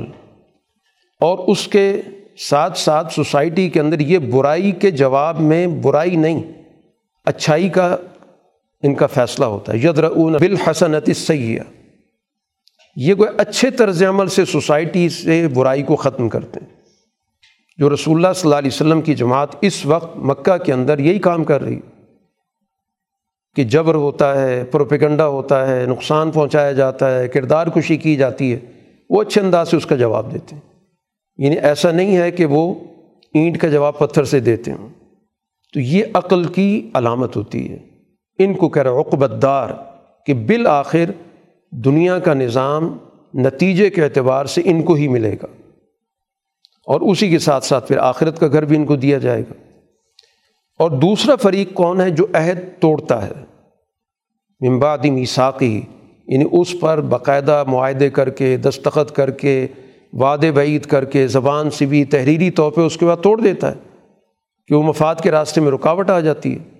تو وہ مفادات کو ترجیح دیتے ہیں اور یہ انسانی معاہدات کی ان کی نظر میں کوئی حقیقت نہیں۔ رشتے ناطے معاہدات، انسانی تعلقات سب توڑ دیتے ہیں۔ یکتعون ما امر اللہ حبی ایوسل جن تعلقات کو جوڑنے کا حکم تھا کہ انسان انسانوں سے جڑیں، آپس میں تعلقات قائم کریں، ملک آپس میں تعلقات قائم کریں، قوموں کے آپس میں تعلقات ہونے چاہئیں۔ ان تعلقات کو یہ توڑ دیتے ہیں۔ اپنے علیحدہ علیحدہ گروپ بنا لیتے ہیں۔ اسی میں یہ بیٹھتے اٹھتے ہیں۔ کسی نے جو ہے جی سیون بنا رکھا ہے، کسی نے جی ٹوینٹی بنا رکھا ہے۔ یہ دنیا کے اندر اس طرح مختلف گروپ بنے ہوئے ہیں۔ حالانکہ کل انسانی بنیادوں پر ان تمام اقوام کو ایک جگہ پہ جمع ہونا چاہیے تھا، ایک دوسرے کے ساتھ تعلقات کو بحال کرنا چاہیے تھا۔ بیوف سدون فل ار زمین میں فساد مچے گا۔ تو ظاہر ہے زمین میں فساد اسی وجہ سے ہوتا ہے کہ جب گروہ بن جاتے ہیں، طبقے بن جاتے ہیں اور پھر یہ پہلی دنیا، پھر یہ دوسری دنیا اور یہ تیسری دنیا، اس طرح آج دنیا کے دو تین حصے کر رکھیں۔ تو یہی عنوانات ہی بتاتے ہیں کہ یہ انہوں نے آپس میں ایک دوسرے کے ساتھ قطع تعلق کر کے فساد مچا رکھا ہے۔ رسول اللہ صلی اللہ علیہ وسلم مکہ مکرمہ کے اندر جس عمل سے گزر رہے ہیں، قرآن نے اسی پس منظر میں ذکر کیا کہ اللہ زین آمن و عامل الصالحاتی طوبہ لہم و حسن و اہل ایمان کے لیے پہلے ذکر کیا کہ ایمان لے کر آئے ہیں اور اس ایمان پر ان کو پوری طرح اطمینان حاصل ہے۔ ڈاما ڈول نہیں ہے۔ ظاہر اس مشکل وقت میں جو ایمان لا رہا ہے، وہ فیصلے سے سوچ سمجھ کے لا رہا ہے۔ کسی کے کہے میں نہیں یا کسی مفاد کی وجہ سے نہیں۔ اور ان کے لیے اللہ تعالیٰ کا وعدہ ہے کہ طوبہ لہم ان کے لیے خوشحالی ہے۔ ان کے لیے بہت عمدہ ٹھکانہ ہے۔ رسول اللہ صلی اللہ علیہ وسلم سے پہلے انبیاء کے ساتھ بھی جو طرز عمل ہوا، قرآن اس کو بطور دلیل کے پیش کر رہا ہے کہ ان کے ساتھ استحضاء کا معاملہ ہوا، مذاق اڑایا گیا، ان کا مواخذہ ہوا، پکڑا گیا، سزائیں دی گئیں۔ تو اسی طرح ان کو بھی جان لینا چاہیے کہ دنیا کے اندر اللہ تعالیٰ کے قوانین طے شدہ ہیں۔ نتائج ایک دوسرے سے مختلف نہیں ہو سکتے۔ قرآن حکیم اس صورت کے اختتام پر اس بات کو واضح کر رہا ہے کہ رسول اللہ صلی اللہ علیہ وسلم کے سامنے جو اس وقت مقابل فریق ہے، اس کو گرد و پیش کا جائزہ لے کر دیکھ لینا چاہیے کہ کس طرح زمین ان کے ہاتھ سے نکل رہی ہے۔ اولم یرو انا نہ تل ارد نن قصوہ من اطرافیہ جو آپ کی جد وجہد بڑھ رہی ہے، مکہ کے اندر تو جبر کا ماحول ہے۔ لیکن مکہ سے باہر بہت سارے قبائل رسول اللہ صلی اللہ علیہ وسلم سے جڑ چکے اس طرح گویا ان کے پاؤں سے زمین نکل رہی ہے۔ گویا کسی جگہ کے لوگوں کا کسی سچی فکر کو قبول کر لینا، یہ اس بات کی علامت ہوتی ہے کہ وہاں سے وہ کفر کا اور ظلم کا نظام پسپا ہو رہا ہے۔ یہ آیت ہے جس کی وجہ سے بعض مفسرین کو یہ خیال ہوا ہے کہ یہ صورت مدنی ہے۔ عام طور پر جو ہمارے پاس نسخے موجود ہیں، وہاں پر یہ لکھا ہوا ہے کہ یہ صورت مدنی ہے۔ اور دلیل کے طور پر اس آیت کو پیش کیا جاتا ہے کہ زمین کا ان کے ہاتھوں سے نکلنا، یہ تو جب رسول اللہ صلی اللہ علیہ وسلم مدینہ چلے گئے تو مدینہ میں آپ کا اقتدار قائم ہو گیا۔ اور پھر اس کے بعد مختلف جنگیں ہوتی نہیں، تو آہستہ آہستہ گویا مکہ والوں سے زمین ہاتھ سے نکلتی رہی۔ لیکن اس سورہ کے جتنی بھی مضامین ہیں، باقی مضامین وہ مکی ماحول سے جڑے ہوئے ہیں۔ یہ جو آیت ہے، یہ بھی در حقیقت مکی دور کے اندر جو رسول اللہ صلی اللہ علیہ وسلم پر گرد و پیش کے قبائل ایمان لا رہے تھے، جن کا مختلف واقعات کے اندر ذکر ہے۔ بنو اسلم قبیل آ رہا ہے، بنو غفار آ رہا ہے، بنی مدلج آ رہا ہے، اور بہت سارے قبائل کے نام ملتے ہیں۔ ان کا دائرہ اسلام میں آنا ہی اس بات کی علامت ہے کہ یہ وہ جگہیں تھی یہ وہ علاقے تھے جہاں پر جاہلیت کا نظام چل رہا تھا۔ اب یہ سب کے سب آپ کے سسٹم سے جڑ گئے۔ تو اس لیے قرآن اس کو بطور دلیل کے پیش کر رہا ہے کہ ان مکہ والوں کو اس چیز پہ نظر رکھنی چاہیے، کیا ان کو نظر نہیں آ رہا؟ کہ مکہ کے اندر تو ٹھیک ہے، انہوں نے دباؤ ڈال رکھا ہے۔ لیکن گرد و پیش میں من اطرافہ گرد و پیش کی جو زمین ہے، ان کے ہاتھ سے نکل رہی ہے۔ واللہ یحکم اللہ معقب الحکمی اب اللہ تعالیٰ فیصلہ کن، اقدام کرنے والا ہے۔ پھر اس اقدام کو کوئی بھی واپس کرنے والا نہیں۔ اور ان لوگوں نے اس سے پہلے بھی بہت ساری تدبیریں اختیار کیں، بہت ساری سازشیں کیں۔ فل اللہ المکر جمیع لیکن اللہ تعالیٰ کے ہاتھ میں صحیح فیصلے، اللہ تعالیٰ کے ہاتھ میں وہ ساری تدبیریں۔ جب وہ اللہ تعالیٰ کی تدابیر عمل میں آئیں گی، تو پھر ان کے سامنے ساری چیز واضح ہو جائے گی۔ جیسے رسول اللہ صلی اللہ علیہ وسلم کی ہجرت کے موقع پر ان کی طرف سے ساری تدابیر موجود تھیں، لیکن اللہ تعالیٰ کی تدبیر اس پہ غالب آ گئی۔ اور آپ وہاں سے اس سارے محاصرے سے بخیر و خوبی نکل کر مدینہ پہنچ گئے۔ قرآن اس صورح کا اختتام اس ان کے دعوے پر کر رہا ہے وہ یقور الزین کفر السطم الصلاح یہ کہتے ہیں آپ رسول نہیں ہیں۔ اب قرآن نے یہاں پر کوئی اور دلیل نہیں دی۔ ایک ہی بات کی کہ کفا بلّہ شہیدن اللہ گواہ ہے کہ میں رسول ہوں۔ بینی و بین کو میرے اور تمہارے درمیان فیصلہ جو ہے اللہ نے کرنا، اللہ گواہ ہے۔ ومن عندہ علم الکتاب اور جو بھی کتاب کا علم رکھتا ہے وہ گواہ ہے۔ تو اب یہ جو قرآن کا انداز ہے کہ یہاں پر جیسے حتمی فیصلہ دے دیا جاتا ہے، یہاں سمجھانے کی بات نہیں کی گئی کہ رسول اللہ صلی اللہ علیہ وسلم کن بنیادوں پر رسول ہیں، آپ کے پاس وہی آتی ہے آپ کا پیغام اس نوعیت کا ہے، قرآن دو ٹوک انداز میں بات کر رہے کہ اگر یہ کہتے ہیں آپ رسول نہیں ہیں، تو آخری جواب یہ کہ میرے اور تمہارے درمیان اللہ گواہ ہے اور یا یہ جماعت گواہ ہے، جس کے پاس علم الکتاب ہے۔ مجھے اور کسی چیز کی ضرورت نہیں ہے۔ تو گویا یہ سورہ آخری دور میں گویا حتمی فیصلہ کفار کے سامنے رکھا جا رہا ہے۔ کہ اب رسول اللہ صلی اللہ علیہ وسلم پر جو آزمائش کا دور ہے، آپ کی جماعت پر جو مشکل دور ہے، اب وہ قریب الاختتام ہے۔ اور یہ رات اور یہ گرج اور یہ بجلی کا کڑکا گویا اب فیصلہ کر رہا ہے کہ مستقبل آپ کا اور آپ کی جماعت کا ہے۔ اب ان کے ہاتھ سے سب چیزیں نکل چکی ہیں۔ واخر دعوانا الحمد للہ رب العالمین۔